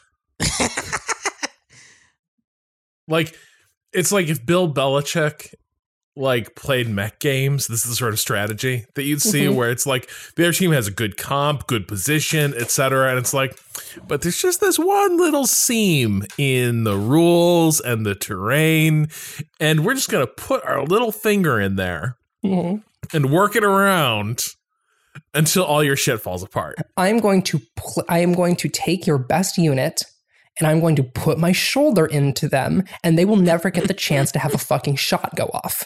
They will not even fire a shot. The only downside of the of the strategy is like collisions do a ton of damage to your mech. Collisions do serious damage, but that's what the shield's for. Because the shield has about 600 HP, and that 600 HP will protect you and also the amount of damage you take from a collision is dependent on your weight to power ratio compared to the weight to power ratio of the mech you're fighting against. Uh, and so if you have a, and also the speed at which you're colliding. So a full two mechs running towards each other head on collision is going to do more damage than a one mech standing still uh, collision. Um, and so the ideal situation is you try and basically catch people while they're moving from position to position, put your shield down, and you will take like 80, 90 damage to your shield um, because you of the weight to power ratio, and they're taking like 300 to every part of their mech as it just fucking crumples against you. Uh, my other favorite time was when a mech was coming over a ridge and was trying to basically like jump over this ridge, like coming off the top of this ridge and like catching a little bit of air before landing and firing a shot directly into one of my mechs. That was their goal. And as they tried to do this, another one of my mechs came in from off screen, like basically off screen, and managed to land their shield directly into the knees of this mech as it was jumping through the air. And the legs just fucking crumpled. Like they just, the legs of this mech just crumple and shatter, and it just slams down to the ground in like one of the most satisfying displays of like robot carnage I've ever seen. It was it was fucking incredible. And then the person who they were going to fucking dome with a shotgun just stood over them with a pistol and went bop bop bop.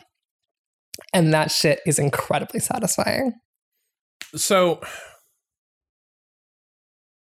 in general, like just because gaming time is limited, I tend to be like, I will wait for when the narrative is complete and the game is finished, et cetera, et cetera. But ask sometimes you end up yeah. waiting eons for that, Mhm. and like the moment where game is maybe at its most interesting passes, or you're just denying yourself too good a game for too long for no good reason, except like sometimes people make campaigns they just aren't that good. But like Yeah. the tactics game was already great. Uh, where would you rate this in terms of like the you know, it sounds like it's already really good for a game that's in development, but is it also just kind of a good game and at this point it's waiting on a few like features? This is a pretty good game waiting on a few features, I think. Those features are big though, in terms of how I play games. Yeah. The they have a feature roadmap that they are sitting on. And if you pull up the Phantom Brigade feature roadmap, This where is this early access? Oh, it's uh, Epic Games. Epic Games. I see. So if you go to their website, fa- uh, braceyourselfgames.com slash phantom brigade, they have an early access roadmap, which, oh, they just changed it. Um, interesting. This is not the, uh, yeah, we looked at this literally last week. this is a totally different. Better Uh, or worse or more alarming? Oh, this seems correct. This seems like this is more explicit about when they're doing these things.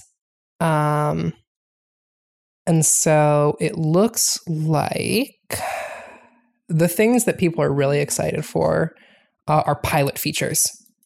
Um, their end goal is to put in pilot specific skills Mm. um, and uh, pilot specific skills.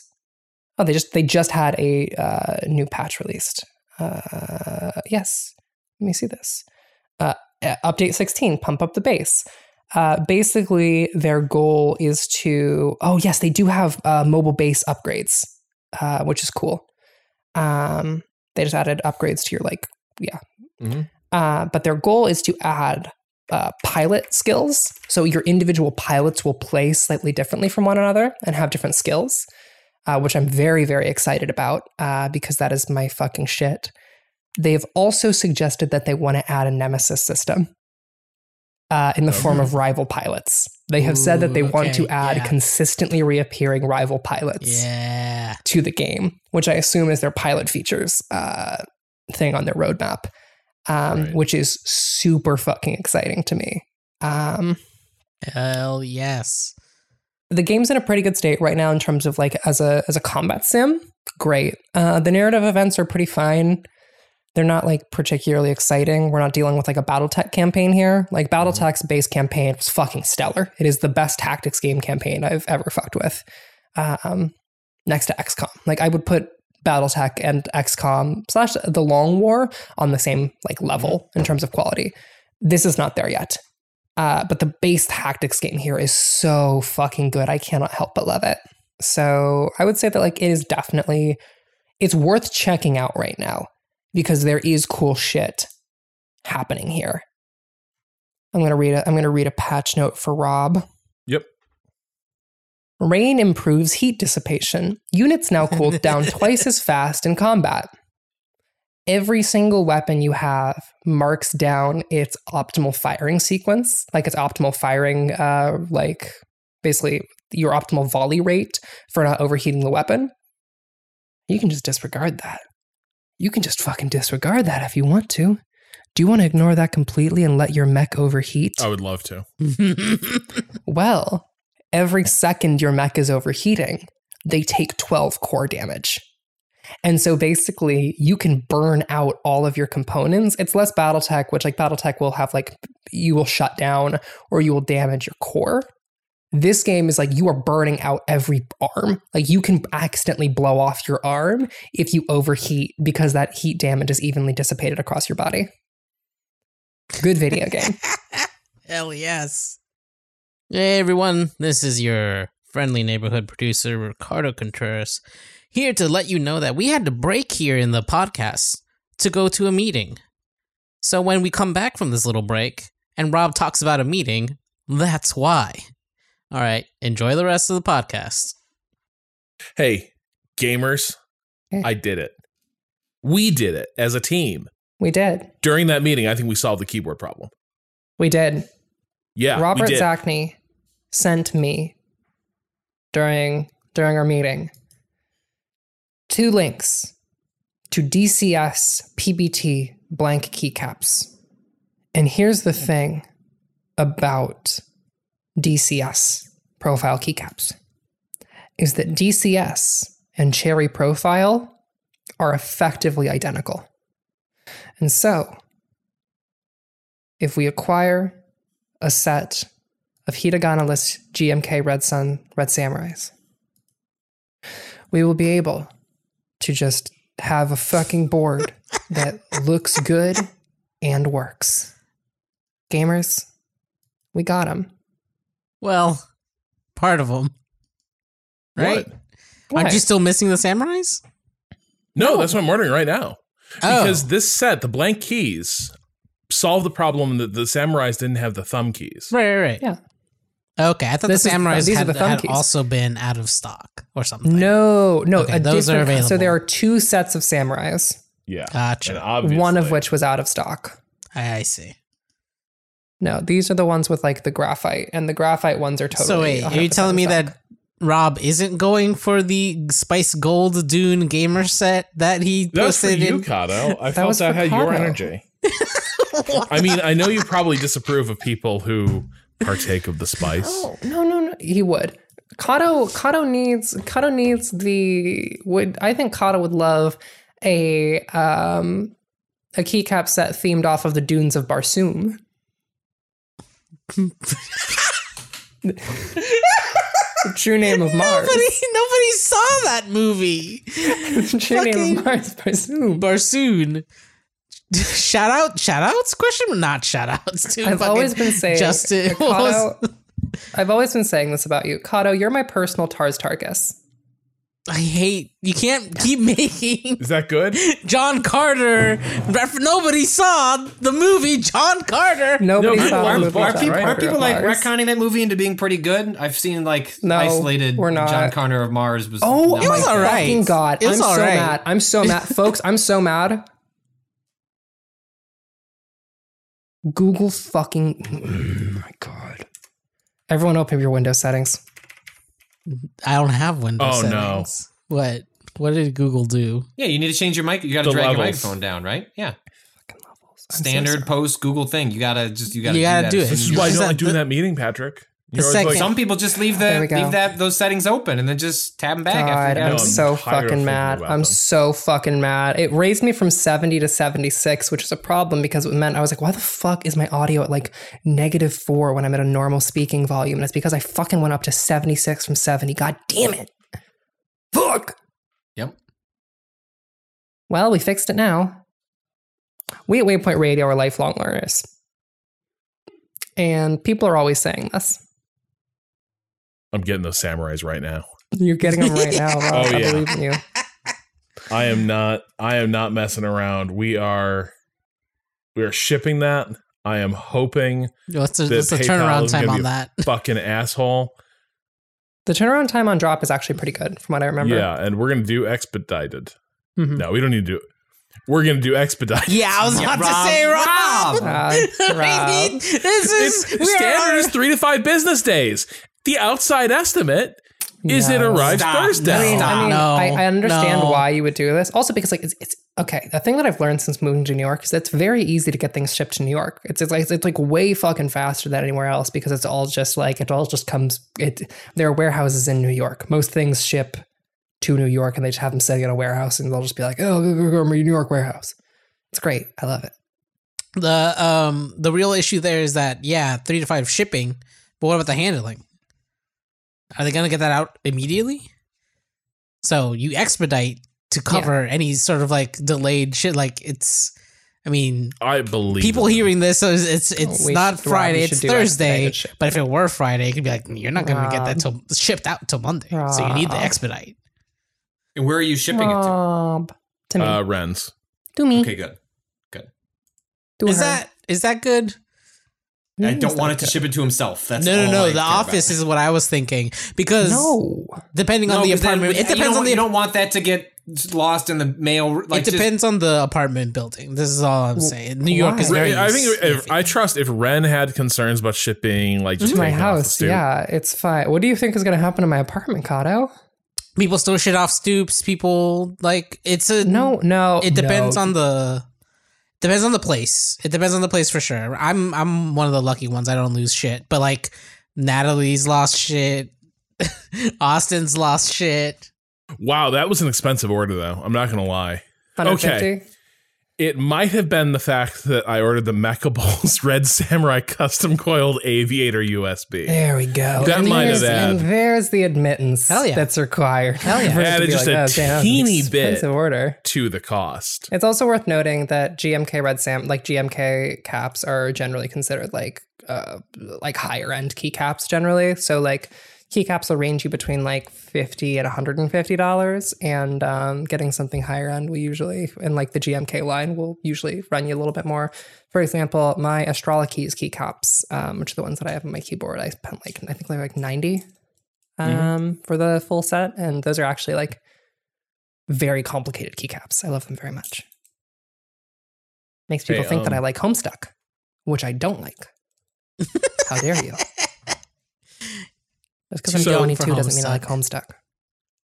Sorry, I just want to make sure we do close. We tie the bow um, on uh, Cool Max. Phantom What do you Brigade. Phantom, Phantom, Phantom Brigade. Brigade. Brigade. Bri- mm. What's So, but Brigade. but Ren, like you're you're squarely on the side of like if you like mechs and you like tactics, there's not a whole lot of cause to be waiting f- like setting your cap on the campaign or like the pilot nemesis system. I no, I don't think there's there's a good reason to wait. The game runs well, the game plays well, um, the tactics are engaging, like genuinely. Um, the like interplay of weapons is really really cool. Um, the only thing that I'm like wondering about at this point, uh, as I'm getting in, is what the mid game balance feels like, mid to late game balance feels like, because um, but there's already a campaign like- in there. Something there's a, there is a campaign of some sort in there. Oh, yeah, yeah, yeah, yeah, yeah. Okay. There's there's like plenty in there. It's like it's it's mostly just like taking new territories, and there'll be like little story events uh, sometimes. Um, you know, like a battle. It, it's a very BattleTech esque structure. Um, and I feel like- uh, games Grims plays great. Uh, the only thing I'm wondering about is the efficacy or the maybe over efficacy of long range missiles. Um, those feel very Some strong, balance and I haven't found a hard counter to them yet. But I think the hard counter might just be getting up in motherfuckers' faces. Yeah, it sounds like you did though. It Yeah. sounds like standoff weaponry. It sounds like you did find the the counter to that, which was little Well, they fucker. can they Little can fire it by while moving. That's the thing is that you can fire a, a rocket while moving, but Yeah. the rockets have a very odd effective firing range. They're like the furthest in the game, like 300 meters, but it's like 150 to 300 meters. And so if you can close in, their effective firing range goes way, way down. Um, so yeah, it's all about closing the distance. And also the cool thing is that the explosions are large enough that if you have a mech that is going to get hit with a with a rocket and you have a shield, if you fucking run into another mech before that rocket detonates, you are going to catch them in the blast radius of the rocket that was just fired at you. And your shield's up and they are laying on the ground. They will take that 300 damage and you will not. Um, That's sick. Which is sick as shit. Sick. Well, it also sounded in your story like the AI kind of did react appropriately to like different threat profiles coming at them. Like Yeah. Oh, still in a way that they couldn't they were overwhelmed by it, but like in a way that was also like, yep, this is what I would expect. Like this is the counter move to this if you don't have a good counter. Yeah, was yeah. Basically, they were like ba- they when they when it was when that mech started taking enough damage that it was like getting close to having its arm blown off. Uh, their artillery mech, they were like, okay, we got to go support that artillery mech, or we're going to get fucking owned here. Um, in addition to my mech actually like closing the distance and being closer to their effective firing range uh, of the mechs that we're going to basically go and support. Good game if you like effective firing ranges. Um, it uses them really, really well because it's also less about their effective firing ranges because that is how long the shot travel time is.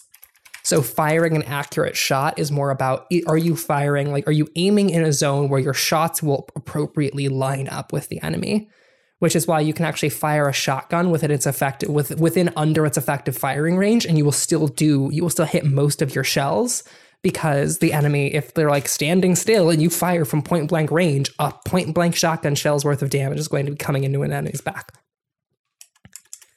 Um so yeah, it is not So, it's not a hard calculation system, which is great. All right. Well, I am. uh I guess I need to crack into Phantom Brigade because last time I checked on it, it was so new. It was basically like battles worked, but that was kind of it. It was like you know little tactical sandbox, not much more beyond that. Yeah. Um, Do we can do you want to check But that out next a week? string. Uh, I'm not sure what my plans are next week. I might be heading down to New York early to see some of the friends that I haven't seen in two and a half Ooh, years. So, Nice. um, I might I might be uh roaming the streets of of Brooklyn. um, New York Monday and Tuesday. City. Are you referring to the KC Masterpiece ad from the 1990s? Aren't you too young to? Wasn't that off the air by the time you were born? Patrick, you remember the New York City ad during football games, right? Yeah, I, I sincerely doubt that's what she's referencing. Right. What are you No, referencing? no, no. This is one of those things that has slipped deep into my conscious, so deep into my consciousness, I couldn't really tell you. But I will know one thing that is important to know about me is that when I was in my my teens, most of my friends were in their twenties. Like I hung out with a lot of people who were in their twenties. Like I, it's Oh no! So you picked up Elder Millennial. Uh, this is not a fucking joke. Okay. The fact is that I started watching like fucking, I'll use Austin as an example, when I was 12 years old. and so there is, I have the cultural touchstones of both a Zoomer and a millennial slash elder millennial. It's true. I have both sets of touchstones because I hung out with so many millennials when I was a teen that like a lot of the like basically the reference without reference uh, references without reference have like slipped into my basic vocabulary like new york city for example Wow. So Patrick, that's it. But it has become divorced from its context. Make, it makes it a better reference. the cowpokes live on but we don't even know like how like why do people even say new york city we don't even know anymore nobody will remember that it was about it was making an argument about authentic barbecue sauce versus inauthentic corporate sauce Wow. this is of course long before the sweet baby ray's revolution uh, at which Swaby point Ray's revolution when the when the people picked up arms and uh yeah like they uh yeah they they actually uh like shot the president of a1 in the street um they Wow. uh th- there were beheadings Mhm. um you know that that's when paul newman died actually I mean, regime change Um, is a really complicated thing, and it's kind of hard to talk about regime change in a modern context without like acknowledging the fact that like non-state actors do have affect over regime change, and also you know you're going to have multiple states involved, Like and them so like it's, it's really it's really difficult to discuss you know the nuances of regime change, even when you're talking about the shoot the tragic shooting of the A1 Steakhouse president. Um, Hold on. You mean the pizza guy? Paul Sorry, what? Newman? Paul Newman? What? What? What? What? What? What do you mean the pizza guy, Kato? Pizza guy? What do you mean? Paul, My Newman's favorite own pizza delivery man, Paul Newman. Newman's own makes frozen pizzas. Look, Rob, I'm trying gonna bring it acknowledge full circle. We started we're this just gonna podcast move- we're just gonna move on forward. pizza. We're just gonna move forward. Newman's own makes fucking. Oh, that classic cultural touchstone. All the people that eat. R.I.P. to renowned sauce man Paul Newman The sauce boy himself, Paul Newman. made his fortune dressing salads. Paul Newman, hands open to the people. Pizzas. Uh, Ren is on the floor. All we can see is a fashionable pair of striped trousers. Pizza spilling for, for the open. His arms open wide. Yes. Oh, my fucking Christ. Oh, Butch, fucking Butch, Paul- Butch and Paul Newman. Sundance at the Paul brick Newman. oven. Paul Newman approaches a stone in the desert and hits it with his fucking staff, and pizzas begin flowing forth, having drawn having drawn pizzas from a stone. That's why they call them pizza stones. Named after our hero Paul Newman. Oh fuck! Well, Patrick, as long as we're diving deep in lore out of context, Our inbox is he can jammed. Order one of these pizzas. Yeah. our inbox is jammed, Patrick. Yeah, I, I appear to have unlocked something, huh? Uh, There's a lot of people out there. But you know what's beautiful about this? Hmm. Every single person who wrote in was like, Different I'm the only person who remembered Zaireeka. That's the, like, no one else knew this existed. Like, I've been alone here. But uh, it the- turns the- out you were all just waiting to find each other. apparently like all all seven just like the seven cds the uh on a previous podcast uh, somehow we somehow I ended up referencing the flaming lips. Who I, I i guess i'd forgotten like the singer of that band is like i guess a shitbag now. I didn't i'd, I'd kind of forgotten that. But at one point the flaming lips had put out uh, a- an album in which you uh, an album that you cannot stream on Spotify, Apple Music, any of the major places, in which you were supposed it came with multiple CDs that were different elements of the album. You were supposed to put them in different speaker sources and like align them around you in a specific way so that you could experience the majesty from you know co- collectively but from different audio sources separately um and i'd never done it but i had said i had had a friend that did tried to do it with like three or four audio sources that they had uh and then uh according to rob we've had people write in who have who have, who have, who have How do you spell, how do you spell that album name again? not a clue. Not a clue. Uh find it. Last search flaming lips multiple audio sources. Zaireeka it's kind of phonetic. Zaire ika z-a-i-r-e-e-k-a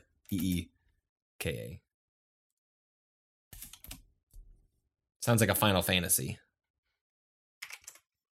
place uh let's see Dan, Dan in Brooklyn. One time, a friend of mine convinced a group of people to get four cars, park them so that the cars formed a square where we could open the doors facing the middle of the square, sit inside This of the is square, beautiful. and play Zaireeka on the car's audio systems. It was a neat experience, but not what I would call a great album. that fucking rules. What a that was not on my Oh, bingo wow. card of ways to experience Yeah. that album. But that This Hey, this one from Eric. This is so good. This is oh, this is amazing. Uh, wow, the car thing might have been a better idea than this. Eric writes, "Well, Eric had a good idea, but listen to how it goes bad." The talk about Zaireeka gave me an intense flashback to my early college years around 2002 when I had just discovered the Flaming Lips on the crest of their Yoshimi fame. Yep, you and me both. I special ordered a copy of Zaireeka from the local record store, Strawberry Fields in Potsdam, New York. A few weeks later, I arrived to pick it up and had a problem. How do I listen to it? I lived in a suite style dorm. Uh, must have had roommates with a share with with a shared lounge and bathroom, and immediately went to each roommate asking to borrow their stereo boomboxes. Along with mine, we had three, plus the stereo set up in the lounge itself. I gathered a couple friends and we set off to make it work, counting down from three and hitting play at the same time. Unfortunately, every player device was a different brand and model. I didn't realize it at the time, but every CD player spins up at different rates and has a Oh my DSP that God. caches the audio in different ways. After consulting a few message boards, we found out that the best way to do this is by hitting play, then pause, then rewind in order to preload each each track from the zero zero zero point. Amazing. From there, it worked okay, counting down from three. this had to be done every single track Oh, as the sync would be lost on track change. The album got weirder from there, as some tracks had four different melodies, and you could do a live mix by turning them up and down in various sequences. One had a full drum solo with eight pieces of the drum kit, kit mapped to each speaker. Most befuddling of all, at least one track intentionally, I think, desynced the audio halfway through in the most disorienting way. Mm. My roommates and I listened to it once that afternoon, and I could never get them to try again. To this day, I've only heard it properly on two more occasions because portable boomboxes stopped being a thing as iPod usage got bigger and bigger. Thanks for the jogged memories, Eric. Fucking the the second Apparent- the second you got that, I was like, oh god, the spin up, the spin up, it's coming. Ah, Uh, that's so in funny. some of these other emails, someone mentioned that I guess these were uh, from Chris. This says uh, uh, Chris writes in to say that uh, my understanding is the album came about after the band ran a series of shows called the Parking Lot Experiments. Attendees were asked to play one of 40 different cassettes created by the band out of their car speakers in sync with everyone else. The end result of this being a strange and shifting sonic tapestry. That part kind of rules. That's I- I- sick as shit. That's very that's very cool. Chris also notes this is, however, only one of many unconventional Flaming Lips releases, perhaps the most notorious of which is the Gummy Song Skull EP, which released exclusively on a USB encased in a gummy brain inside a candy skull. Thumb drive. Let me pull these images for you. Thumb drive. Let me just get you what we're looking Oh. at here. I, I suddenly have a hankering for gummies. Is the problem now? Because uh, this album looks delicious. This I will. I routinely uh, steal the gummy vitamins that my children take for myself. Amazing. Not for the vitamins, but because it's an easily accessible gummy. I'm sure the vitamins don't hurt, but I already take vitamins. yeah, that skull is sick. Memory. I mean, the skull stick. does look sick, and then also that is sick. What? Mm. Ren. Rand, did you find that or did you shop that in? Did you? Chopped it. That that's a it. you. Come on. This is Paul Newman, the Pizza King. No, I don't think it's a real picture. I was just wondering if she shopped it or just found an existing shop of a No, I- disembodied floating pizza being wedged into uh looks like absence of malice Paul Newman mouth. Yeah. Uh, no, I did. I did. I did shout this myself. I googled Paul Newman smoking. Was kind of Ah, the base image go. I Oh, used for this Smart, because I was like, I need something where his lips are pursed in kind of the way that you would want. And so, yeah, I went with smoking Paul Newman to kind of get the effect of Paul Newman um, gingerly dangling a piece of pizza from his from his closed mouth. I don't know that there's actually a good way to attach images to podcasts, but I'm gonna figure it out. I want to put that in there somewhere. Yeah, can just we'll just make it make it make it the like just change the album art for one episode, kind of. So yes, that is that is also the just- best way. hey, do you like awkward anecdotes? Please, I I, would love an awkward anecdote. I had a couple ready, but then I was like, I'm just gonna let these sit. Mike from North Carolina. This is a Jeep. This is a Jeep story. Yes. Mike from North Let's go. Carolina. When I moved to North Carolina, I didn't really know anybody. As I met people, I was forever testing the conversational waters with hints at my personal interests to see if we might connect along hobby lines. So when I saw a modern warfare Jeep appear in my neighborhood, although I was not really an FPS player, I thought I should meet this neighbor because we'll at least have video games as a common language. Hmm. I had occasionally rehearsed how I might open the conversation and considered how the discourse might evolve from there. Then one warm afternoon, while I was walking the dog, the opportunity presented itself as I saw him outside washing his cars. Took a deep breath, walked over, introduced myself, and asked him what kind of games he played as I nodded toward the Jeep. He responded by saying he didn't really play them much, but they had a few programmers from other countries that he worked with, and that they made cheats for video games. I think I managed to know. well, nice to meet you. Have a great day. Before my dog and I walked home. Is, is Lorenzo reporting on those cheats from, from Motherboard? Yeah. That Oh my he god. that modern modern warfare paid for that man's Jeep, but not in the way Mike was thinking. That that was a that man loves that man loves modern warfare, but in a different way than the people who were like buying modern warfare Jeeps. That's incredible. That's good. Keep I that. love art. if you see a, if you see a modern warfare Jeep, continue to write in. That we will continue to read your your letters. Do we read enough letters on this podcast?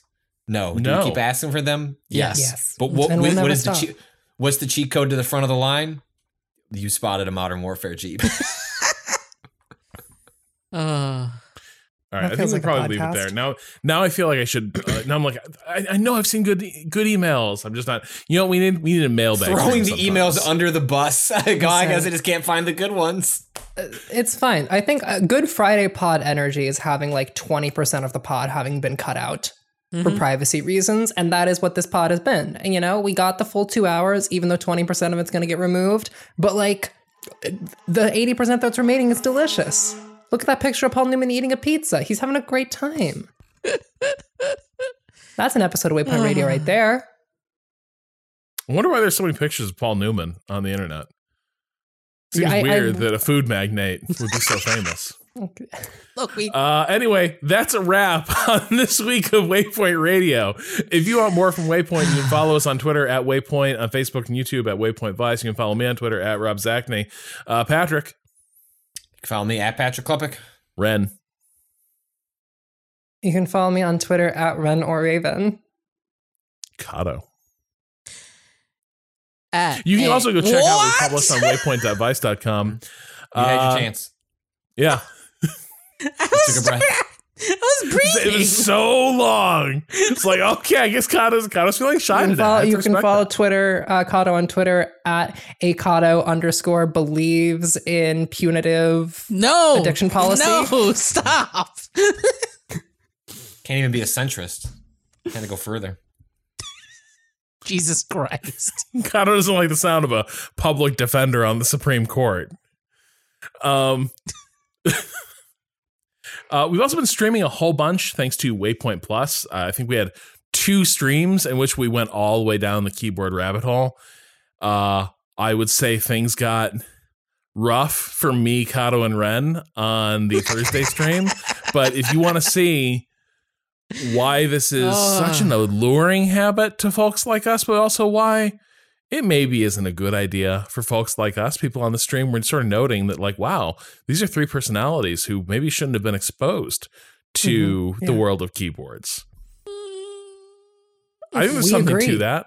We agree. We also Patrick wish it stormed off in the middle to of the stream. Yeah. I did. Patrick was I done. did. I was like, I was like, we're just idly browsing Etsy adjacent. We We were, were very- scrutinizing. We were, Yeah, we were being very intentional. scrutinizing. Thank We you. put it very on our much. mouth, your browsing. yeah, corners. That's we how a bunch of that's how a bunch of normal people That's like, respond that's like to saying that that when I go to Pinterest, I'm kind of idly scrolling through things. No, I'm not Patrick. I'm building an aesthetic. There's no idleness there. Whatever. When I look at what? pretty girls on the internet, thank you very much. happy for you. Everyone should have their thing. Uh, and so, as we mentioned, uh, we're going to be in New York Homophobe. Next week. Twice in a week. if I get three, do I get a free Paul Newman pizza? if we're still a staff by next week, we'll be streaming on Friday, March 25th, and Saturday, March 26th. That's right. right? Yeah. yeah, That's yeah, good you thing. nailed got it. this, Rob. Nailed it. Uh, for uh for Trans Lifeline, uh, it'll be a small, it'll be sort of a mini save point, and we're gonna be having a whole lot of fun with different video games. We're gonna be building, if if all the shipping goes well, we're gonna be building keyboards. Uh, if we've read the rules right, we'll be playing Bloodborne. um, you know, none of us ever played it before, so anything could happen. Uh, and all of this is made possible by uh, Waypoint Plus. If uh, you would- you'd like to support the show or you'd like to learn more, go to waypointplus.com and subscribe. Uh, not only do you get access to our premium feed, uh, but you're also helping to support Waypoint and everything else we do here. Our theme music is by Boen. The track is Miss You off the EP Pale Machine. Learn more at waypoint.zone slash B-O-E-N. Uh, for now, we are calling it for this week. We will talk to you again on Monday. Until then, fuck capitalism. Bring me my keebs.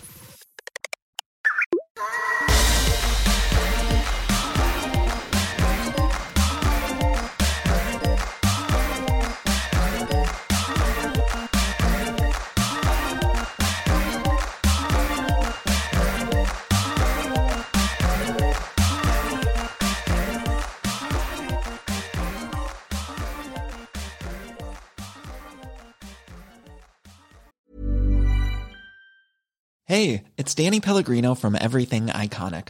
Ready to upgrade your style game without blowing your budget? Check out Quince. They've got all the good stuff shirts and polos, activewear, and fine leather goods, all at 50 to 80% less than other high end brands. And the best part? They're all about safe, ethical, and responsible manufacturing. Get that luxury vibe without the luxury price tag. Hit up quince.com slash upgrade for free shipping and 365 day returns on your next order. That's quince.com slash upgrade.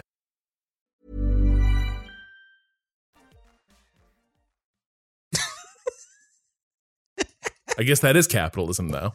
Although, really, if, it, cap- Well, if it's, because- a, because it's a capital- economy, It's it's more of a, that's the thing. I was actually having a debate with a professor about this once because the professor was like, "Oh, you're complaining about this is an insane thing to do." I was like in a class on Marxism. My professor was like, "Oh, you're talking about capitalist production and you're you know mad about these you know you own these keyboards which you've talked about in class before." And I was like, "No, no, no, no, no, no, no, no, no, no, Doctor Grossman. These are made by artisans. These are made by individual individuals. yeah, not for capitalism doesn't own markets. The Yeah, concept no, of it a doesn't market mar- predates no. capitalism. Like, exactly. It's capitalism because all the keycaps are usually in capital letters on the. well, thanks everyone Well, for joining us on Shadow, radio. cut off this is our second uh, outro.